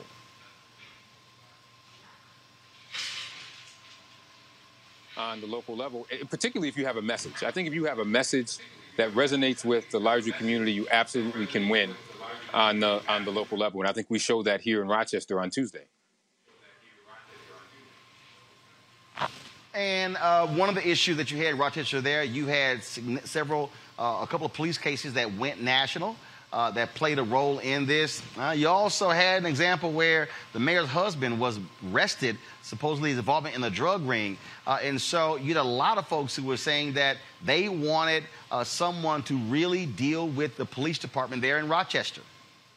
Yeah, absolutely. I mean, Rochester, we've been um, known in the national news. It's been an embarrassment. Obviously, uh, the Daniel Prude case brought us to national attention when, a, uh, when an African American man died in police custody in March, and it was covered up and did not be and was not revealed to the larger community until September. So that created serious unrest for months. Rochester looked like a war zone as we had uh, protests, an independent investigation, and what came out of that investigation was that city officials tried to cover up this uh, tragedy instead of being forthcoming. And I think that that really helped my message in terms of trust and transparency that needed to be restored both at City Hall as well as in the police department. Uh, Misha, what do you make of what we're seeing again? What we're seeing what's happening in these local markets, where we're, we're in, in these cities, where we are seeing uh, black elected officials win, and again in non-traditional ways, uh, not uh, your typical. And a lot of these races are nonpartisan, so you're not stuck with the D and the R. Part of it, I think, is that there are a lot of black electeds or newly running black electeds or would be electeds who understand the ground game more than what we're seeing from some of these traditional candidates. With that being said, they're speaking to the needs of families. You talked about the, the working families and the conversation around that and the push for that. A lot of the change that people see in their daily lives happens at the local level, despite the fact that national politics gets all the media attention and shine. And I think that a lot of these black local elected candidates are people who are speaking to the needs of their uh, the needs of their constituents, but they are also very intuitive because they have an ear directly to the ground. As everyone knows, once you're in DC for a while, there's a limit to your your view of what's actually happening outside of the DC bubble. I think that you have a lot of black candidates who understand the challenges that are faced locally, but also have developed campaigns and strategies by listening to the people who are most affected, but also by working with a lot of the um, the the programs that exist within their communities. They have an understanding of how to get things done. And they're running these campaigns strategically, they're running smart, they're also making sure that they have a strong communication strategy, and they're not shying away from the fact that many of them are challenging long-standing incumbents and the money game. A lot of what pushes new new and vibrant ideas out of the electoral space at the local level is what happens at the federal level as well in terms of being shut down because of fundraising capacity we're seeing that a lot of these messages are actually trouncing even that big obstacle. And I will say that, you know, going into this next electoral cycle, I predict that we're actually going to have more strong black candidates who win elections in places where, honestly, we haven't seen it happen before. Um, Malik, was that the point there in terms of uh, how you connected with voters uh, who understood understood bread and butter issues? Was that, was that how you won? Absolutely. Um, she, she's absolutely right. Uh, you know, I had a lot of naysayers that said, oh, you, you just got to go negative, you got to do this. But we actually took our whole campaign strategy based upon comments and meetings that we had with regular folks in the community. I call it the Mrs. Smith test. You know, you have the political chattering class that has all of their ideas, but we really worked hard to make sure that we focused on, as I say, Mrs. Smith, and that's regular, ordinary issues. Issues like economic empowerment, public safety, neighborhood stability, youth opportunity. Those were all things that we talked about, and they resonated with voters. We called our whole uh, package our compact with the community because we wanted to say what we're going to do is stuff for the community, not for uh, lobbyists or special interests, but for the community. And that resonated with the voters. Reese, um, question for Malik, but also uh, comment again on uh, so much attention is always focused on what happens nationally. But if you're able to build from the ground up, then you can actually have much better results statewide and then, of course, in national races. Hi, um, um, Malik. Uh, congratulations on your win in the primary. Um, I think Thank you. Uh, what my question for you is: I know that there were a lot of controversy. There were there was a lot of controversy that kind of plagued the incumbent mayor, um, and you said you didn't go negative. How did you? How were you able to kind of message that change was necessary without necessarily making that kind of contrast with your opponent? And you know, what was one or two specific economic issues that you think resonated the most with your community in particular? I'll tell you one of the ones that resonated was home ownership. So home ownership in the city of Rochester among African Americans is only 28%. Now, Rochester Mm. is not like New York City or some of the larger cities. We're a medium-sized city uh, where we have single family. Now, anybody that knows, I, I have a financial services background. Um, so home ownership is something that's extremely important to me. And I said, listen, we're missing opportunities to build generational wealth. So how we connected with folks was how could we help with them getting the education and the down payment assistance to increase the level of, of black home ownership at least up to the state level. And the overall home ownership rate in the city of Rochester is only about 35%. So we were able to connect not with only black voters, but all voters uh, overall to push this economic message. The other issue that we talked about was public safety. We, we said we wanted police officers to operate as guardians and not warriors. And some people said, oh, why are you saying that? But that resonated with people because people were tired of the uh, challenges that we saw in the Rochester Police Department. A nine-year-old girl getting pepper sprayed, a man dying in Hmm. police custody and being covered up, a mother being tackled uh, by her with her child carrying her while she was leaving the store when she was accused of shoplifting, and it turned out it wasn't the case. So we we brought these real-world life issues um, to light. The other thing we did was we connected public safety with economic development and said the two go together like love and marriage. You can't have one without the other. So we, we were able to have this broader conversation that just wasn't simplistic. And I think that that really connected with the voters. Thank you. Greg Carr. Thank you, Roland, and congratulations, uh, Brother Evans. I, I want to ask you a, a quick question. As we see at the national level, as Roland has been saying, you know, we're really seeing an attempt to take over local politics when uh, there's a kind of this fascistic wind blowing through the United States. I'm wondering, since local, you know, power does is is the base to build from, you know, how important is the way you've gone about things? I mean, serving all those years on the School of Board Commissioners, uh, your background in financial services, so you have a grasp of how economics works and how to really structure things, and then your term on the city council. How important would you say it is for those out there considering running for office who are really hard progressives to think about building those types of capacities so that when they present themselves to the voter, is voters, it isn't just about their ideology. Absolutely. I mean, I, br- brother, you hit it right on the right on the head. Messaging is so very important uh, because sometimes you can be saying the same thing, but if you don't message it right, you, you're not going to get Miss Smith because Miss Smith is concerned about her grandson who, who isn't having who doesn't have that job because you're spending millions of dollars on trying to lock them up. So how do you how do you put a message together that says, look, here's what we're going to do from an economic development standpoint, where we're going to make sure I, I push something where I said any child between the ages of 14 and 18 that wants a job, we're going to give them that job because in the long run, that's going to allow us to decrease the amount of money that we spend on public safety because these kids are going to be working so hard making money that they're not going to want to pick up a gun or buy a gun. So it's all about making sure that you are really connected with, um, with with folks in the community and you're speaking their language. And I think a lot of people at the national level where they miss the mark is is that they don't do that. And um, my experiences, uh, both in terms of the private public sector and, and working on behalf of economic empowerment, which has been uh, the, the center of my life, really allowed me to connect with voters and really speak their language. And I think that that's why we were uh, successful by an overwhelming margin margin on uh, on Tuesday night. Thank you.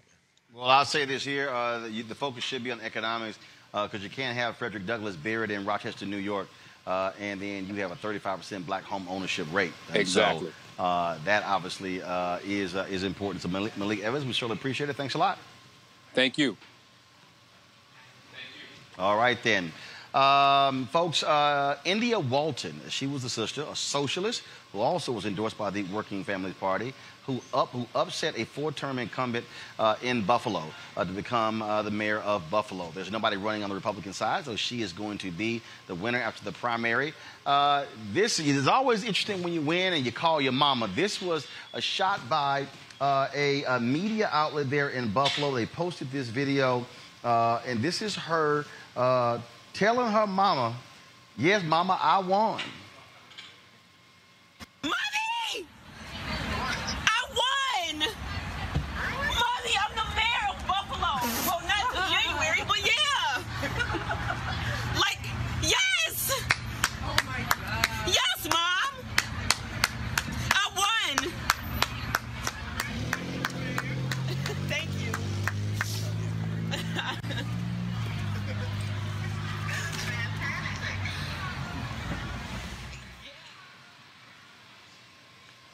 Misha Cross, when it becomes official in November, she'll be the first uh, major mayor socialist since 1960.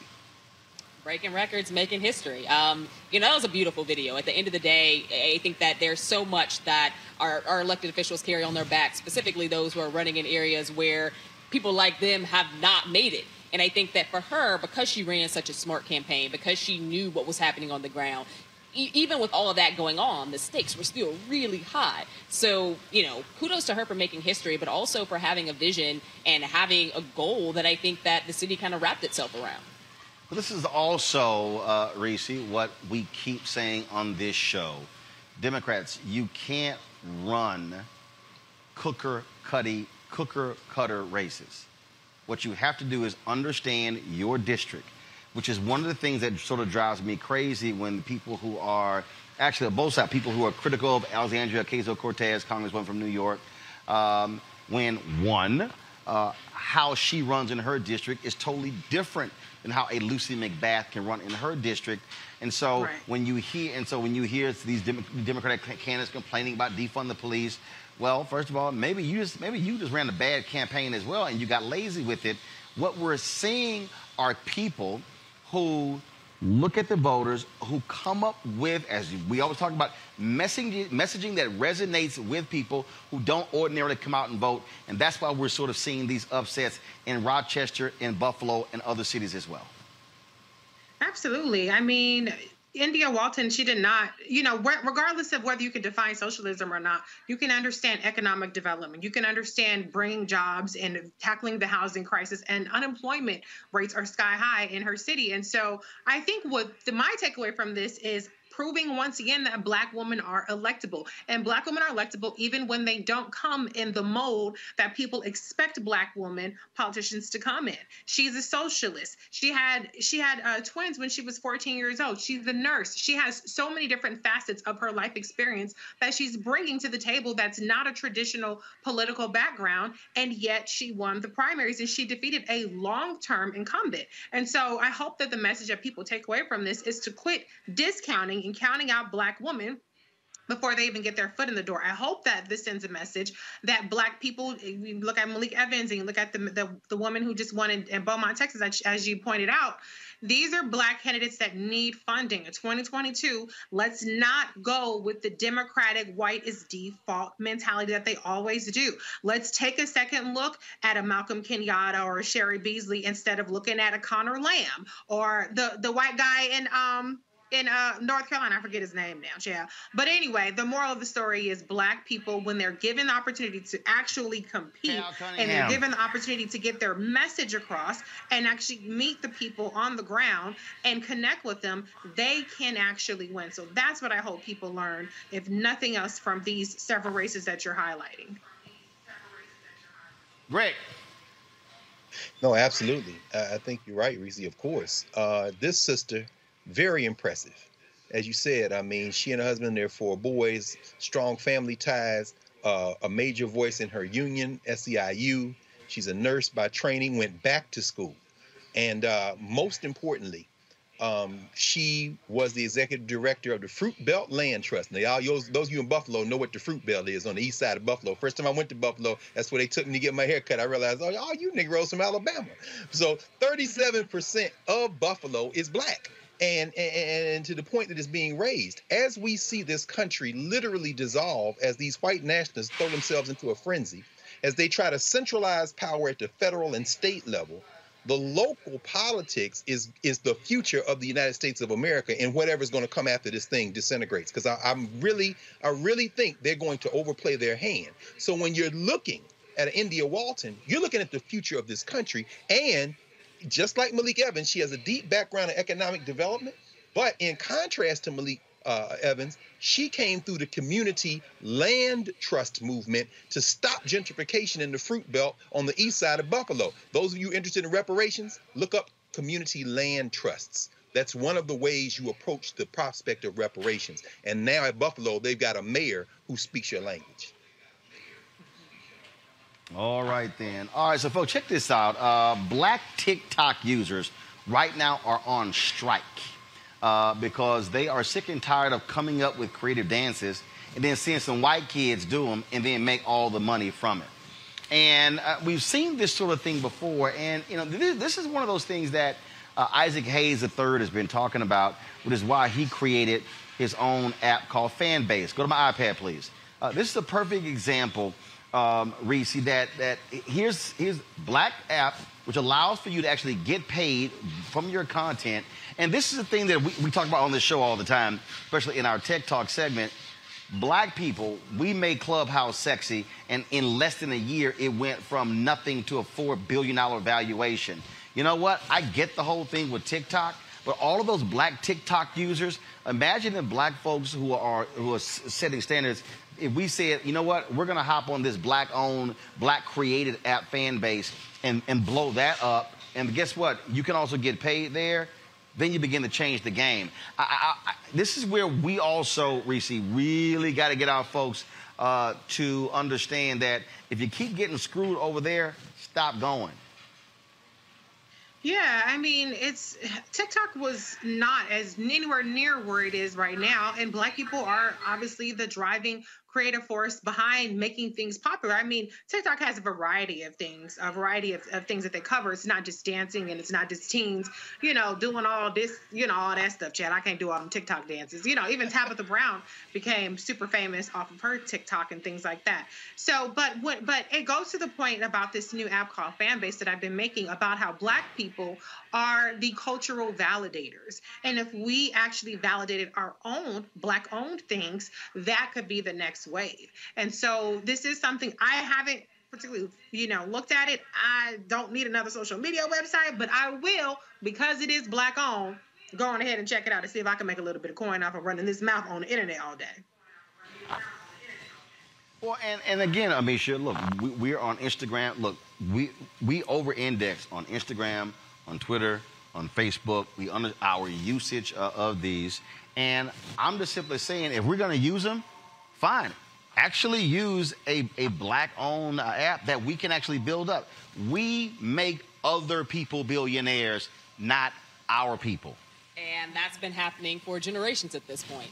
Um, th- there is no denying that black people have basically taken over and created the audience for social media in general. It doesn't matter what the platform is. But when we're talking about specifically places like TikTok, where you see so many young black creatives who are really, you know, putting the name in the game when it comes to what they're what they're doing there, and then you're see- watching in real time those exact same things be stolen by white people who are getting spots on the Late Show or on Saturday Night Live or are now being highlighted on episodes of reality TV, and they're really taking off and getting spotlighted and getting deals and contracts. Meanwhile, these same black kids who created these uh, the, the trends are falling by the wayside.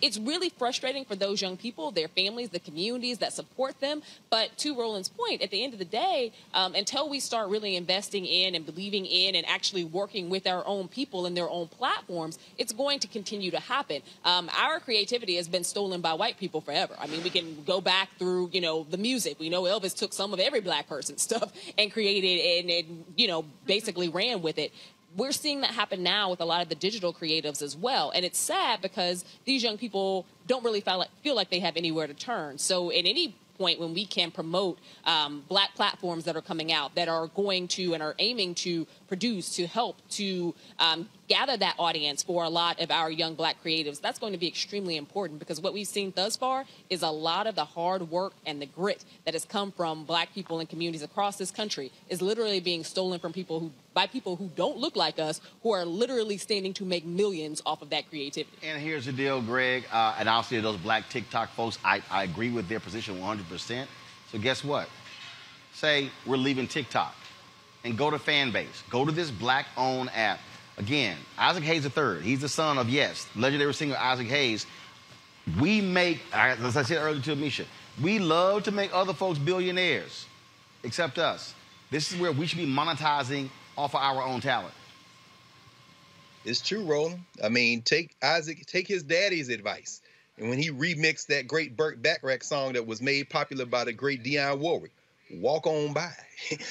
walk on by TikTok and go to Fanbase. You know, it's interesting. The New York Times had an article a couple of weeks ago, and it talked about how these teenagers and early 20 somethings on TikTok and social media are burning themselves out.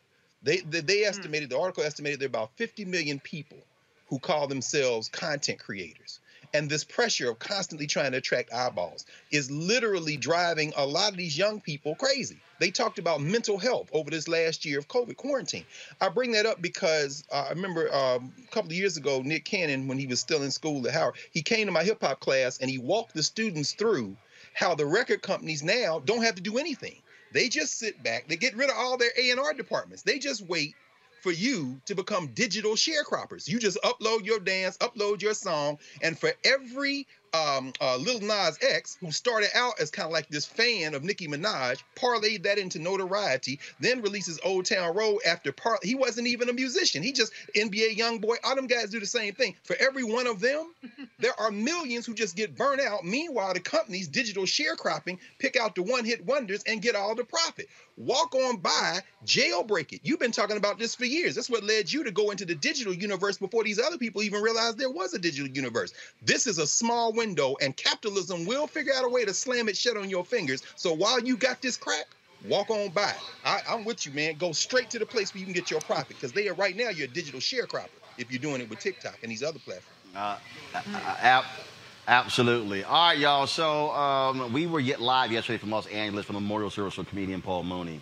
Uh, and uh, we saw this video of the chairman of the Joint Chiefs of Staff uh, just chin checking Republicans in Congress. These white folks have been losing their mind about critical race theory. It's all a bogus conversation, it's a bogus discussion. But listen to this white general lay it on the line, and he was really speaking to after a confrontation earlier, uh, Congressman Matt Gaetz as well as um, Lloyd Austin, who's the Pentagon uh, Secretary of Defense. Uh, listen to this general break it down, and we're going to talk. And, I'm gonna, and after this, I'm going to explain why mainstream media is screw, screwing this thing up on critical race theory. Watch this. Um, first of all, on the issue of critical race theory, et cetera, I'll, I'll obviously have to get much smarter on whatever the theory is. Um, but I do think it's important, actually, uh, for those of us in uniform to be open-minded and be widely read. And the United States Military Academy is a university. Uh, and it is important that we train and we understand. Uh, and I, I want to understand white rage, and I'm white, and I want to understand it. So, what is it that caused thousands of people to assault this building and try to overturn the Constitution of the United States of America? What caused that? I want to find that out. I want to maintain an open mind here, and I do want to analyze it. It's important that we understand that because our soldiers, sailors, airmen, Marines, and Guardians, they come from the American people. So it is important that the leaders, now and in the future, do understand it. I've read Mao Zedong. I've read, I've read Karl Marx. I've read Lenin. That doesn't make me a communist. So what is wrong with understanding, having some situational understanding about the country for which we are here to defend? And I personally find it offensive that we are accusing the United States military, our general officers, our commissioned, non-commissioned officers, of being, quote, woke or something else because we're studying some theories that are out there. That was started at Harvard Law School years ago, and it proposed that there were laws in the United States, antebellum laws prior to the Civil War, that led to uh, a power differential with African Americans that were three quarters of a human being when this country was formed. And then we had a Civil War and Emancipation Proclamation to change it. And we brought it up to the Civil Rights Act in 1964. It took another 100 years to change that. So look at, I do want to know. And I respect your service, and you and I are both Green Berets. But I want to know. And it matters to our military and the discipline and cohesion of this military. And I thank you for the opportunity to make a comment on that. Thank you, General. I think the only thing he wanted to add at the end of that, Greg, was dumbasses. well, he was very, you know, chairman, uh, chairman of the Joint Chiefs, Chairman Mark uh, did a good job, I thought, of doing what. See, this is what military historians. Y'all understand when you're talking to military historians, this is what they study: who won, who lost, and why. So I'm no patriot. I, I don't give a damn. But this man clearly is a patriot. He wants his country to continue. So he understands. He's, you heard him say, I read Mao, I read Marx, I read Lenin. I'm not a communist. But military thinkers and strategists understand you got to know your opponent. His opponent is white nationalists who are going to destroy his country. And understand, uh, listen to the language of a military thinker. He said power differential when he said between blacks and whites. Now he got the percentages wrong. It's not three fourths, it's three fifths, but that's forgivable. He said power differential. He understands that in order to neutralize this threat to his country, he's got to know what they're thinking. Finally, you know, you saw Matt Gaetz shake his head. At that point, I think what was going through his mind is, I wonder what Joel Greenberg told the feds about me and that 17 year old girl. anyway. Anyway, Here, here's I think here's I think where mainstream media is screwing up again, Reese. So Steve Bannon has discussed this. This was Roger Ailes' strategy. It is conservative strategy. They create bullshit. They then challenge mainstream media. Why aren't you covering it? Then they cover it. I saw the segment that um, that that uh, jo- Joy Ann Reid had that, that fooled Christopher Rufo. I saw a lot of the other ones as well. Here's the whole deal. They, they make no sense. They want you to talk about it. This is how mainstream media should be dis- discussing critical race theory. We ain't talking about it. It's not been taught in the schools. We ain't wasting our damn time. These are a bunch of yahoos uh, who are trying to uh, gin up uh, white folks. That's it. But even by having Rufo on, and I get Joy's point, but even by having Rufo on for Rufo, that's a win. That's because right. you're actually expending, you're expending 10, 12 minutes amplifying a BS story that they've actually created. That's what's going on here. And I just think they keep falling, they keep falling for the banana in the tailpipe, and they get played every time. They should say they should tell Republicans and conservatives who come up with this stuff, go to hell. Go to hell. It's a big lie with Trump winning, and it's a big damn lie with this one. Absolutely. I'm so tired of goddamn hearing about critical race theory. That's why I said last week, blah, blah, blah, blah, blah. Okay. All critical race theory is at this point is so far divorced from the actual substance behind it. And it's a catch all for you guys are teaching everybody about how messed up, I ain't gonna say the F word, how messed up this country has been to people who are not white, and even to some white people, to be honest with you, because like I've said before, the poor white people up in Kentucky that's losing their legs because they got diabetes and ain't got no rural hospitals, that's still white supremacy. You're just on the other end of, of that, even though you're white, because you're voting with the white nationalist party who's gonna keep them hospitals out of your districts. And so I'm sick of hearing about it. It's a bunch of hysteria. It's the new radical Islamic terrorists. It's the new uh, migrant caravan. It's the new Antifa. It's hell, even the new Black Lives Matter. Okay. And so, what they have done, what Republicans are absolutely genius of doing, is creating a new term, not a new term, but maybe co opting. Let me say that they're co opting a term to give that dog whistle that allows for this white grievance politics that energizes their base. And what it does is it makes everybody have to come to their side of the narrative, and you're forced to have the discussion, whether you're refuting it or whether you're agreeing with it. It's a win for them either way, because if you're rejecting them, then that makes them more incensed. It makes them feel like they're being persecuted and a number of things, and that keeps them riled up. And so this is nothing more than Republicans completely deflecting away from the things that have happened like January 6th, uh, deflecting away from the fact that they want to take away health care, the fact that they want to take away rights, the fact that they're taking away voting rights right now as we speak in practically every Republican led state. And so, what Democrats and what even the media has to stop doing is stop falling for it. End of discussion. Critical race theory is not being taught on a widespread on widespread basis. Let's talk about voting rights. Let's talk about health care. Let's talk about any number of things and change the subject. Stop always fighting on Republican territory. Ameshia, I think part of I think the default of liberals and progressives is no, no, no, no, no, no. We're gonna explain to you what it is. That that's their default. I, I'm I'm explaining a damn thing. It's sort of like when somebody someone uh, says, "Well, uh, Roland, can you explain why you made the decision?" No, I made it. It's your damn. Take your ass on and figure out why I made it. I'm not about to sit here and go through all of this to get you to understand why I made the decision. No. And that's the deal. They fall for this every single time. They don't know how to tell them go to hell.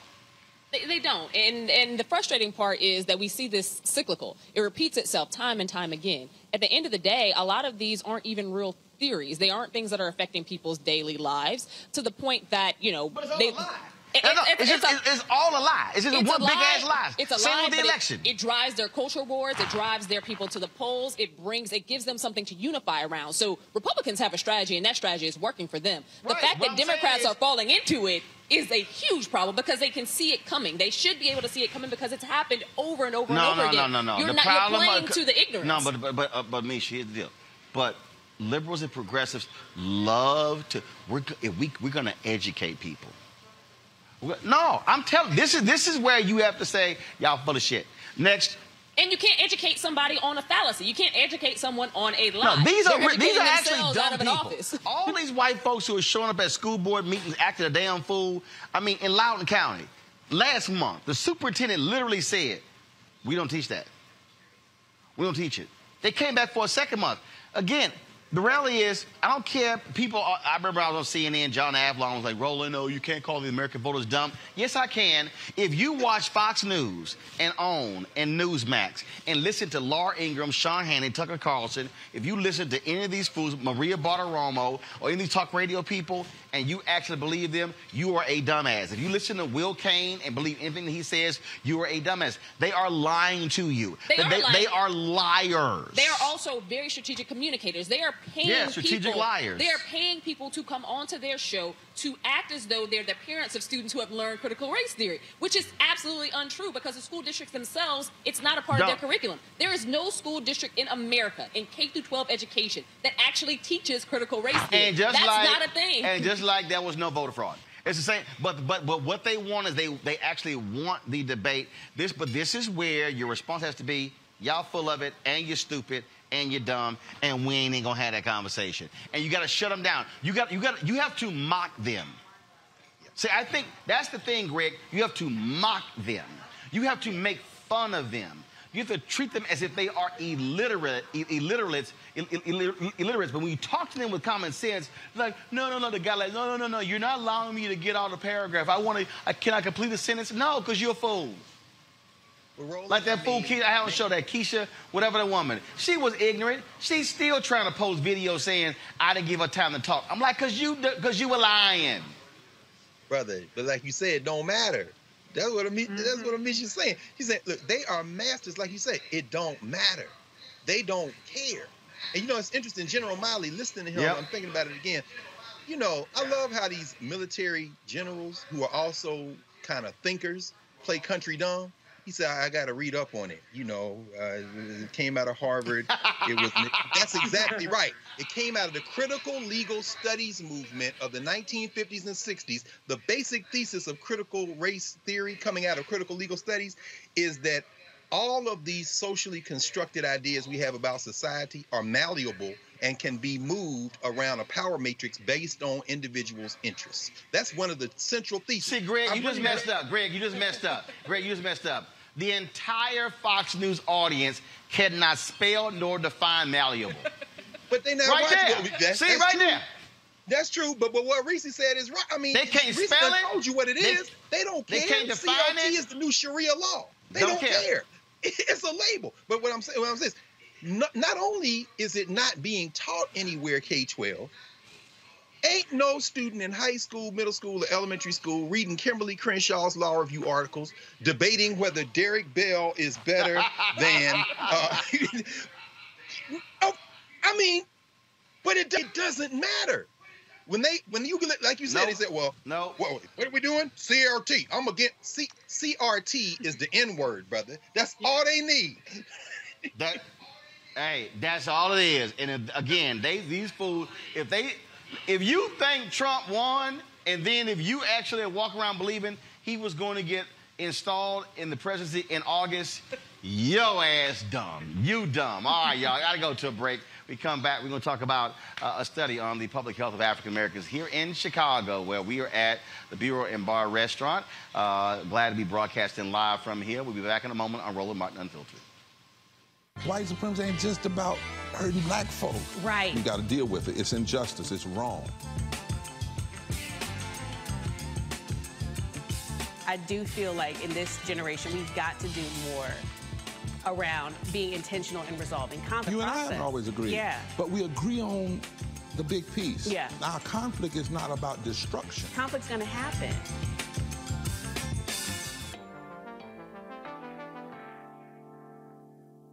Racial injustice is a scourge on this nation, and the black community has felt it for generations. We have an obligation to do something about it. Whether it's canceling student debt, increasing the minimum wage, or investing in black owned businesses, the black community deserves so much better. I'm Nina Turner, and I'm running for Congress to do something about it. Hey, y'all, join the Blackest Bus in America and hundreds of organizations on a freedom ride for voting rights. From June 18th to June 26th, join our caravan for rallies in cities and states from Louisiana to Virginia. And on June 26th, you can join us in Washington, D.C., or host a voting rights event in your own city. To learn how to get involved, text Freedom Ride to 797979.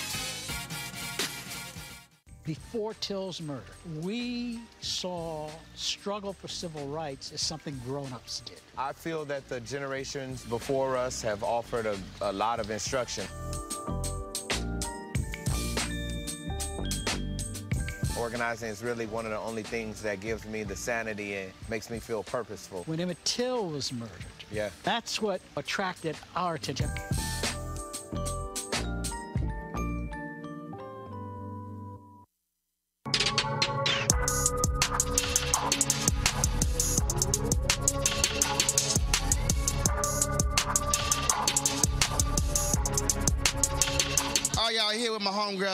Smith. Bevy, Bevy got Bevy got more jobs than I do. Almost, not quite. You know I'm following your lead, darling. We had a big talk about that at the concert. I'm following your lead. And that's one of the things I love about McDonald's. They really support entrepreneurs. So that's why I'm happy to be here. Black forward, baby. Absolutely, absolutely. And so, uh, how good has this weekend been? It's been phenomenal. I've danced with you several times at the concert. So, you know, that's really the highlight, always, for me. always. You ain't got no sense whatsoever. No sense whatsoever. Uh, anything new you working on? A book. I got a book deal, 2019. Super excited. Going to talk about my journey from being an advertising executive to becoming a TV personality. Okay. Yeah. All right, looking forward to it. Well, thank you, my love. I'm Bevy Smith, and you're watching Roland Martin Unfiltered at all times.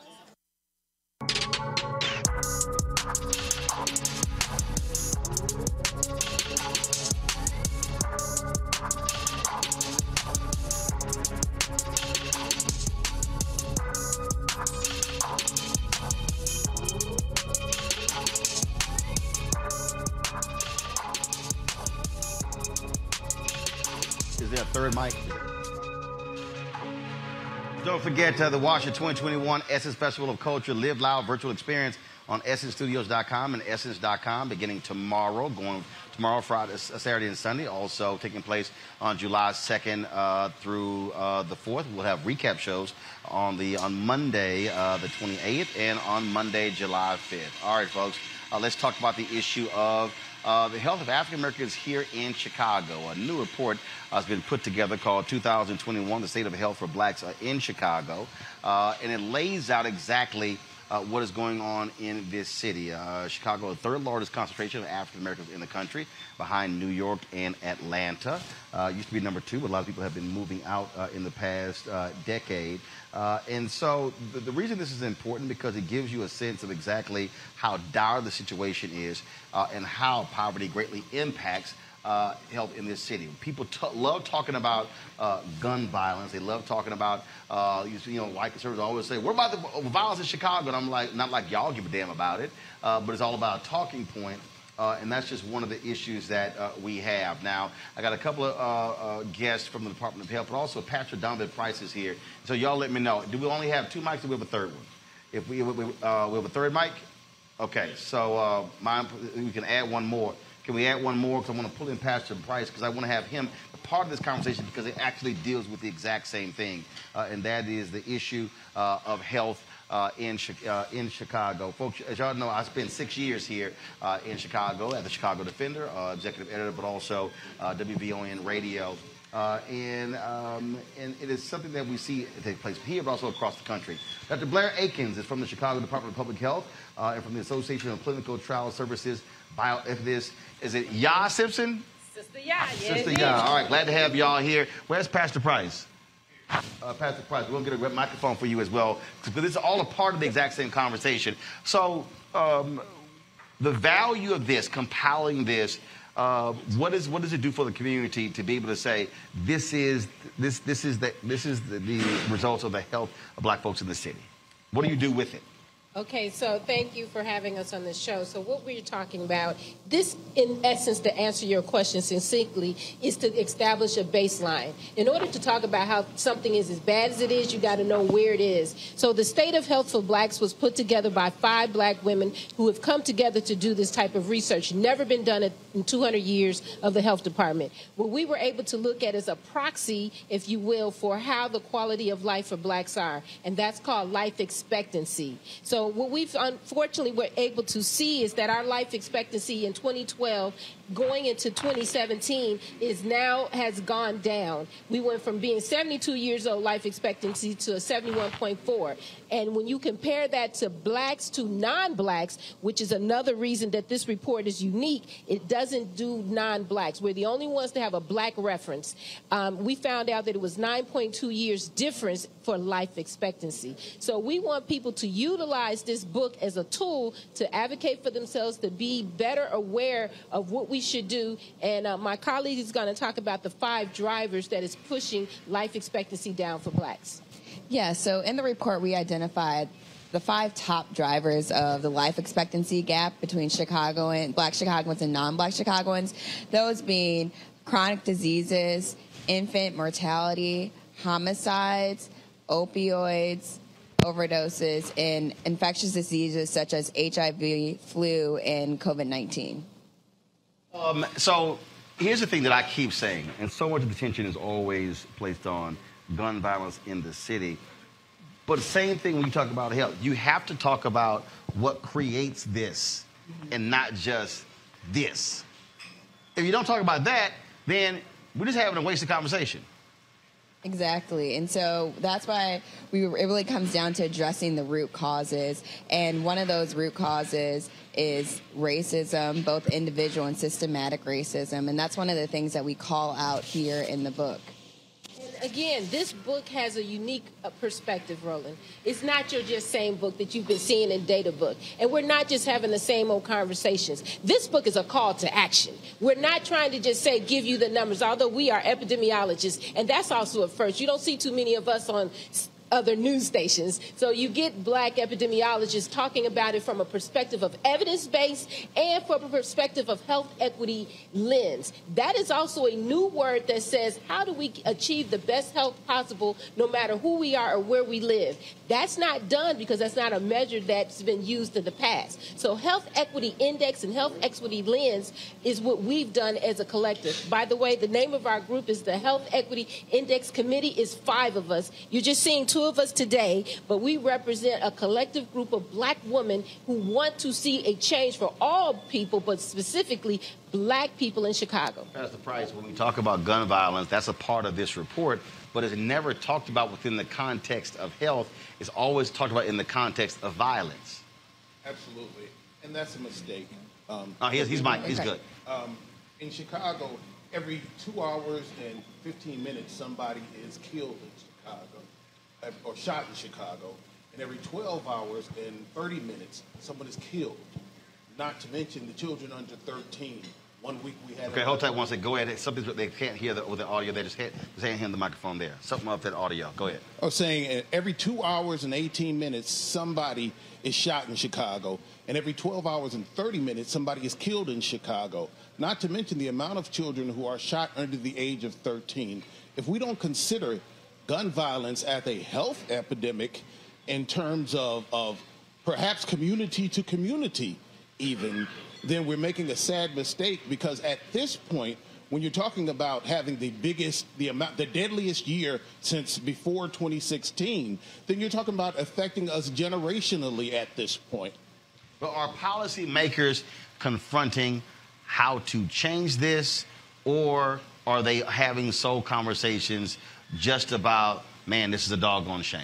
No, policymakers are talking about it. In fact, in Illinois, I have to tell you, it's not in our book, but they just Pritzker just signed a bill, HB 158. He just signed that bill. That isn't talking about violence as a disease or a healthcare crisis. So the, the, the mantle is being sung. We are seeing policymakers deal with it. What we're talking about is like our call to action is we're demanding for more dollars. We want to see the money follow your mouth. We want to see the legislation be written and then be actualize in the communities that the pastor was talking about. We've had other pastors uh, who have been is now going to be watching wa- walking to um, Washington D.C.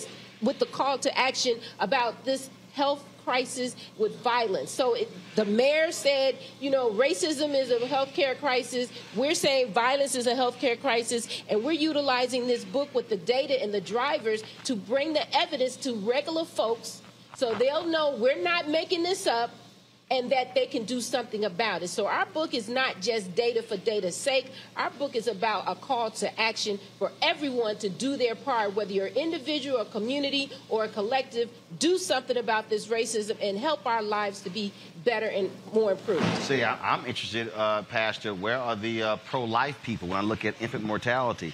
Non-blacks is 4.5%, for blacks 11.4%. Well, they always talking about uh, being pro-life. I never hear them talk about those issues?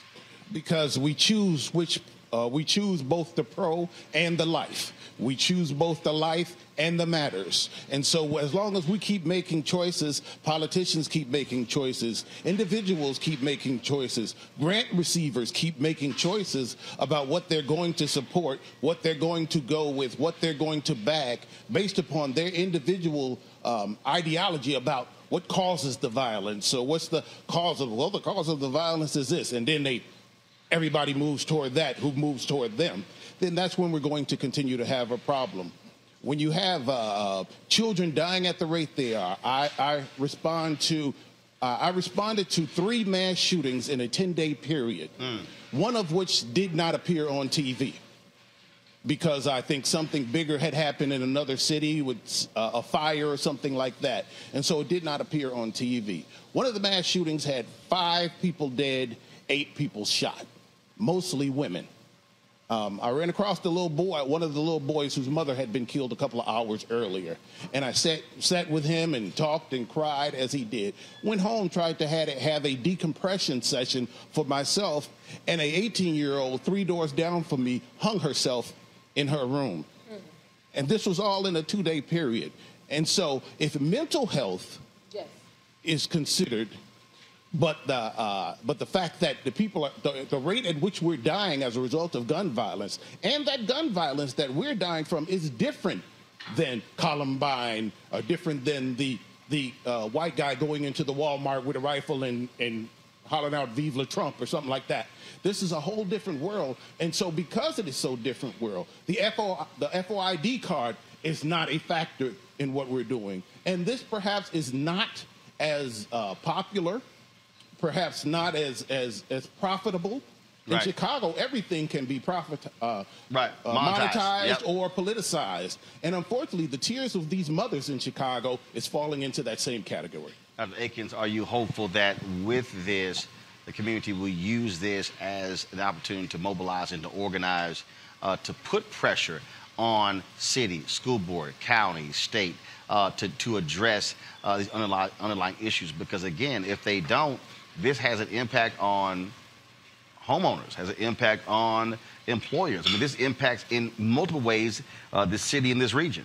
Absolutely. That was one of the reasons why we decided to come together and build this report in the first place. We wanted to make a tool that community members could use so they could take it to their community organizers, they could take it to their politicians, they could take it to anyone and point to and say, this is a problem right here in my community. How do we fix it? So, absolutely, we want this tool to be used by everyone as a rallying point. Uh, go ahead. Uh, Mr. Martin, I said Dr. Martin, I'm going to give you that's all right what I also want you to uh, recognize is that just like the 12 systems in the body, okay, this is what we study. We're, we're epidemiologists. We have to use systematic approaches, just like we got systematic racism. It didn't happen overnight, and it's not going to just dissipate tomorrow. But what we have to do is be very intentional.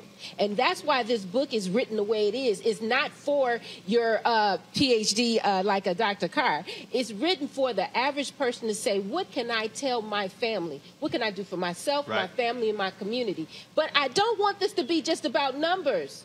Martin, I don't want that. I want this to be about how do we improve our health? You got to do a baseline. If the life expectancy for us as black people is 71 years, 71.4, then what is it going to be next year? And our life expectancy is dropping. It's not getting better. non-blacks is actually staying the same in the city Well, of Chicago and, well, and with actually, all and this actually, violence. and actually, the only reason is actually uh, the gap is closing because white folks been dying because of opioids. Uh, and so, But in so what? So, Chicago- in so, so was it like ours was increasing? No, say it again. I said, but in Chicago, black uh, uh, opioids is kind of what I studied also at the health department. And in Chicago, it's it's black folks that are dying from opioids, Yes. and that's in the report, and that's one of the drivers. Yeah, I mean, what I- think that ini- we're gonna initially they were just they were they were prescribing those for white folks. They were Yeah. giving us Tylenol, uh, but then of Yeah. course when when when that, was all the racist doctors, then when that changed, all of a sudden those black numbers uh, went up. Pastor, what, what- last point for you. What do you? How do you want churches? How do you want them to take this data? Uh, and, and, and use it to, to get their members to realize that you cannot just come in here and say, pray for me. You, you got to, praying is one thing, but you got to change policy. Absolutely. I think it's time for the pastors in general, the churches in general, to step up, period, on every level. I think they, they need to take, take time to realize that their church on that block is just like any other house on that block and any other place in that community, and that the concerns of that house, the concerns of that community, the concerns of that block, the ills of that block, that community, are the ills of that church, are the concerns of that church, and thus, if there's a block club meeting, then the pastor or a deacon or somebody, the usher, we'll take a usher, need to be at that meeting. Whatever they have, they need to realize that they they can't just come to church on Sunday, lock the door, have the deacon go home, they all get into their Cadillacs, drive back to the suburbs where they come from, and then come back next Sunday and consider themselves a part of that neighborhood because they need parking spaces. What they need to do is start to move, act, get up, and hopefully COVID taught them something, and that is that they cannot just sit in that church and make a loud noise and think that loud noise is going to change the block. I'm tired of picking up these young dead children up off of the church stairs and looking at the locked up doors of the church, realizing that they're not going to be opened until the next Thursday when a couple of people come to sing in the church, and then they lock them back after they leave quickly, and then won't open them back up till Deacon Do It All gets there Sunday morning and does it. What he just described was psychological, and what we put in our book is called psychological stresses. Okay, that's a big term. Mental health and challenges. Mm-hmm. We are not, we are unfortunately at the highest levels for that. I hear what you're saying, but all of that is behavioral. That means it can be changed. You don't have to be born in this world to deal with that. You have to be matriculated through this world, and we have matriculated through trauma. We've been here over 500, and if Dr. John Henrik Clarke, uh, more than 500 years, and we still are talking about violence up on our people. Now it's us doing it to us too. So this is a mental, it's a spiritual, and that's why I was looking at the pastor. Now I know I'm from the health department, and we don't use words like spirituality, but as being a black woman, an African woman, a Pan Africanist, we have to say spirit first. We have to have balance to live. We have to eat to live. You got to sleep to live. This is about balance. And if you don't acquire that mindset, it's going to be hard to save you to live. All right. Folks, where can folk, people who are watching, where can they actually go get the report? You can go to chicago.gov black backslash black health to find the report. All right. Chicago.gov forward slash black health. So it's the forward slash, because if you don't go, it's a PDF and it's a digital book, and we can get that too. Pastor, where do they uh, reach you? I can be reached at uh, www.solutionsandresources.org. All right, folks, thank you so very much. Can I give a shout out to Dr. Thank Carr? having Yes, you can. Yes, Dr. Carr. I haven't seen you since the last time you came here for Dr. Anderson Thompson's uh, homegoing, and I just want to say thank you, and it was such an honor to talk with you at that time. No, the Kudos to honor was mine, And Sister Of Yah. course, um, Mr. Roland Martin, you know I've been watching you. Ava been reaching out to me. Me and her, we talk online, and thank All you so much. I appreciate it. All Thanks a right. lot. Thank you for having me. Keep us. up the good work. Thanks a lot. Thank you very much.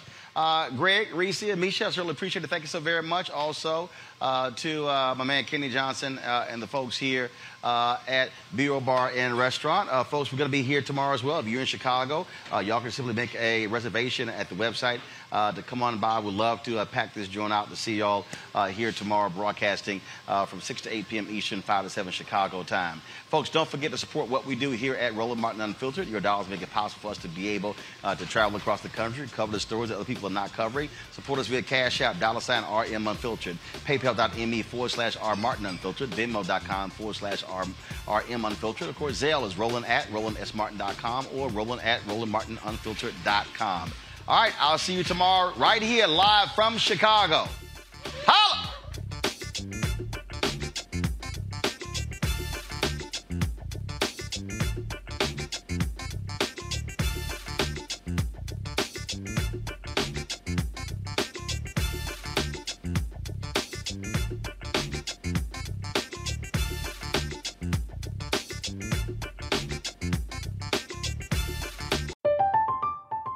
I'm Katya Adler, host of The Global Story.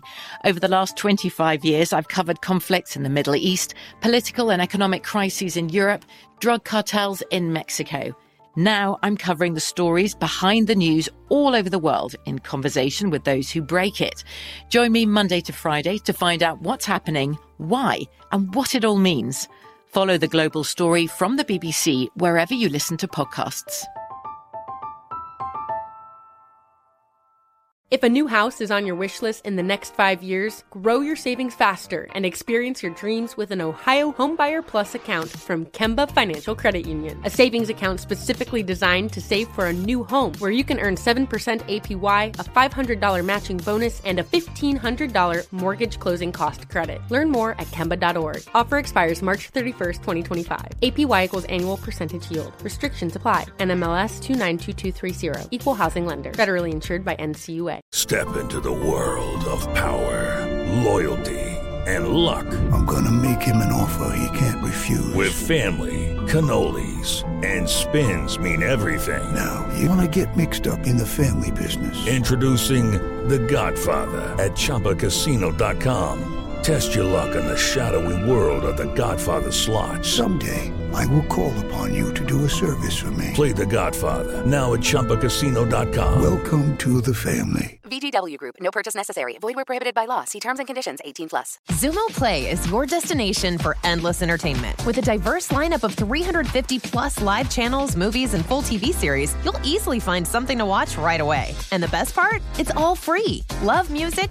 Get lost in the 90s with iHeart 90s. Dance away with hip hop beats and more on the iHeart Radio music channels. No logins, no signups, no accounts, no hassle. So what are you waiting for? Start streaming at play.xumo.com or download from the app and Google Play stores today. All you can stream with Xumo Play.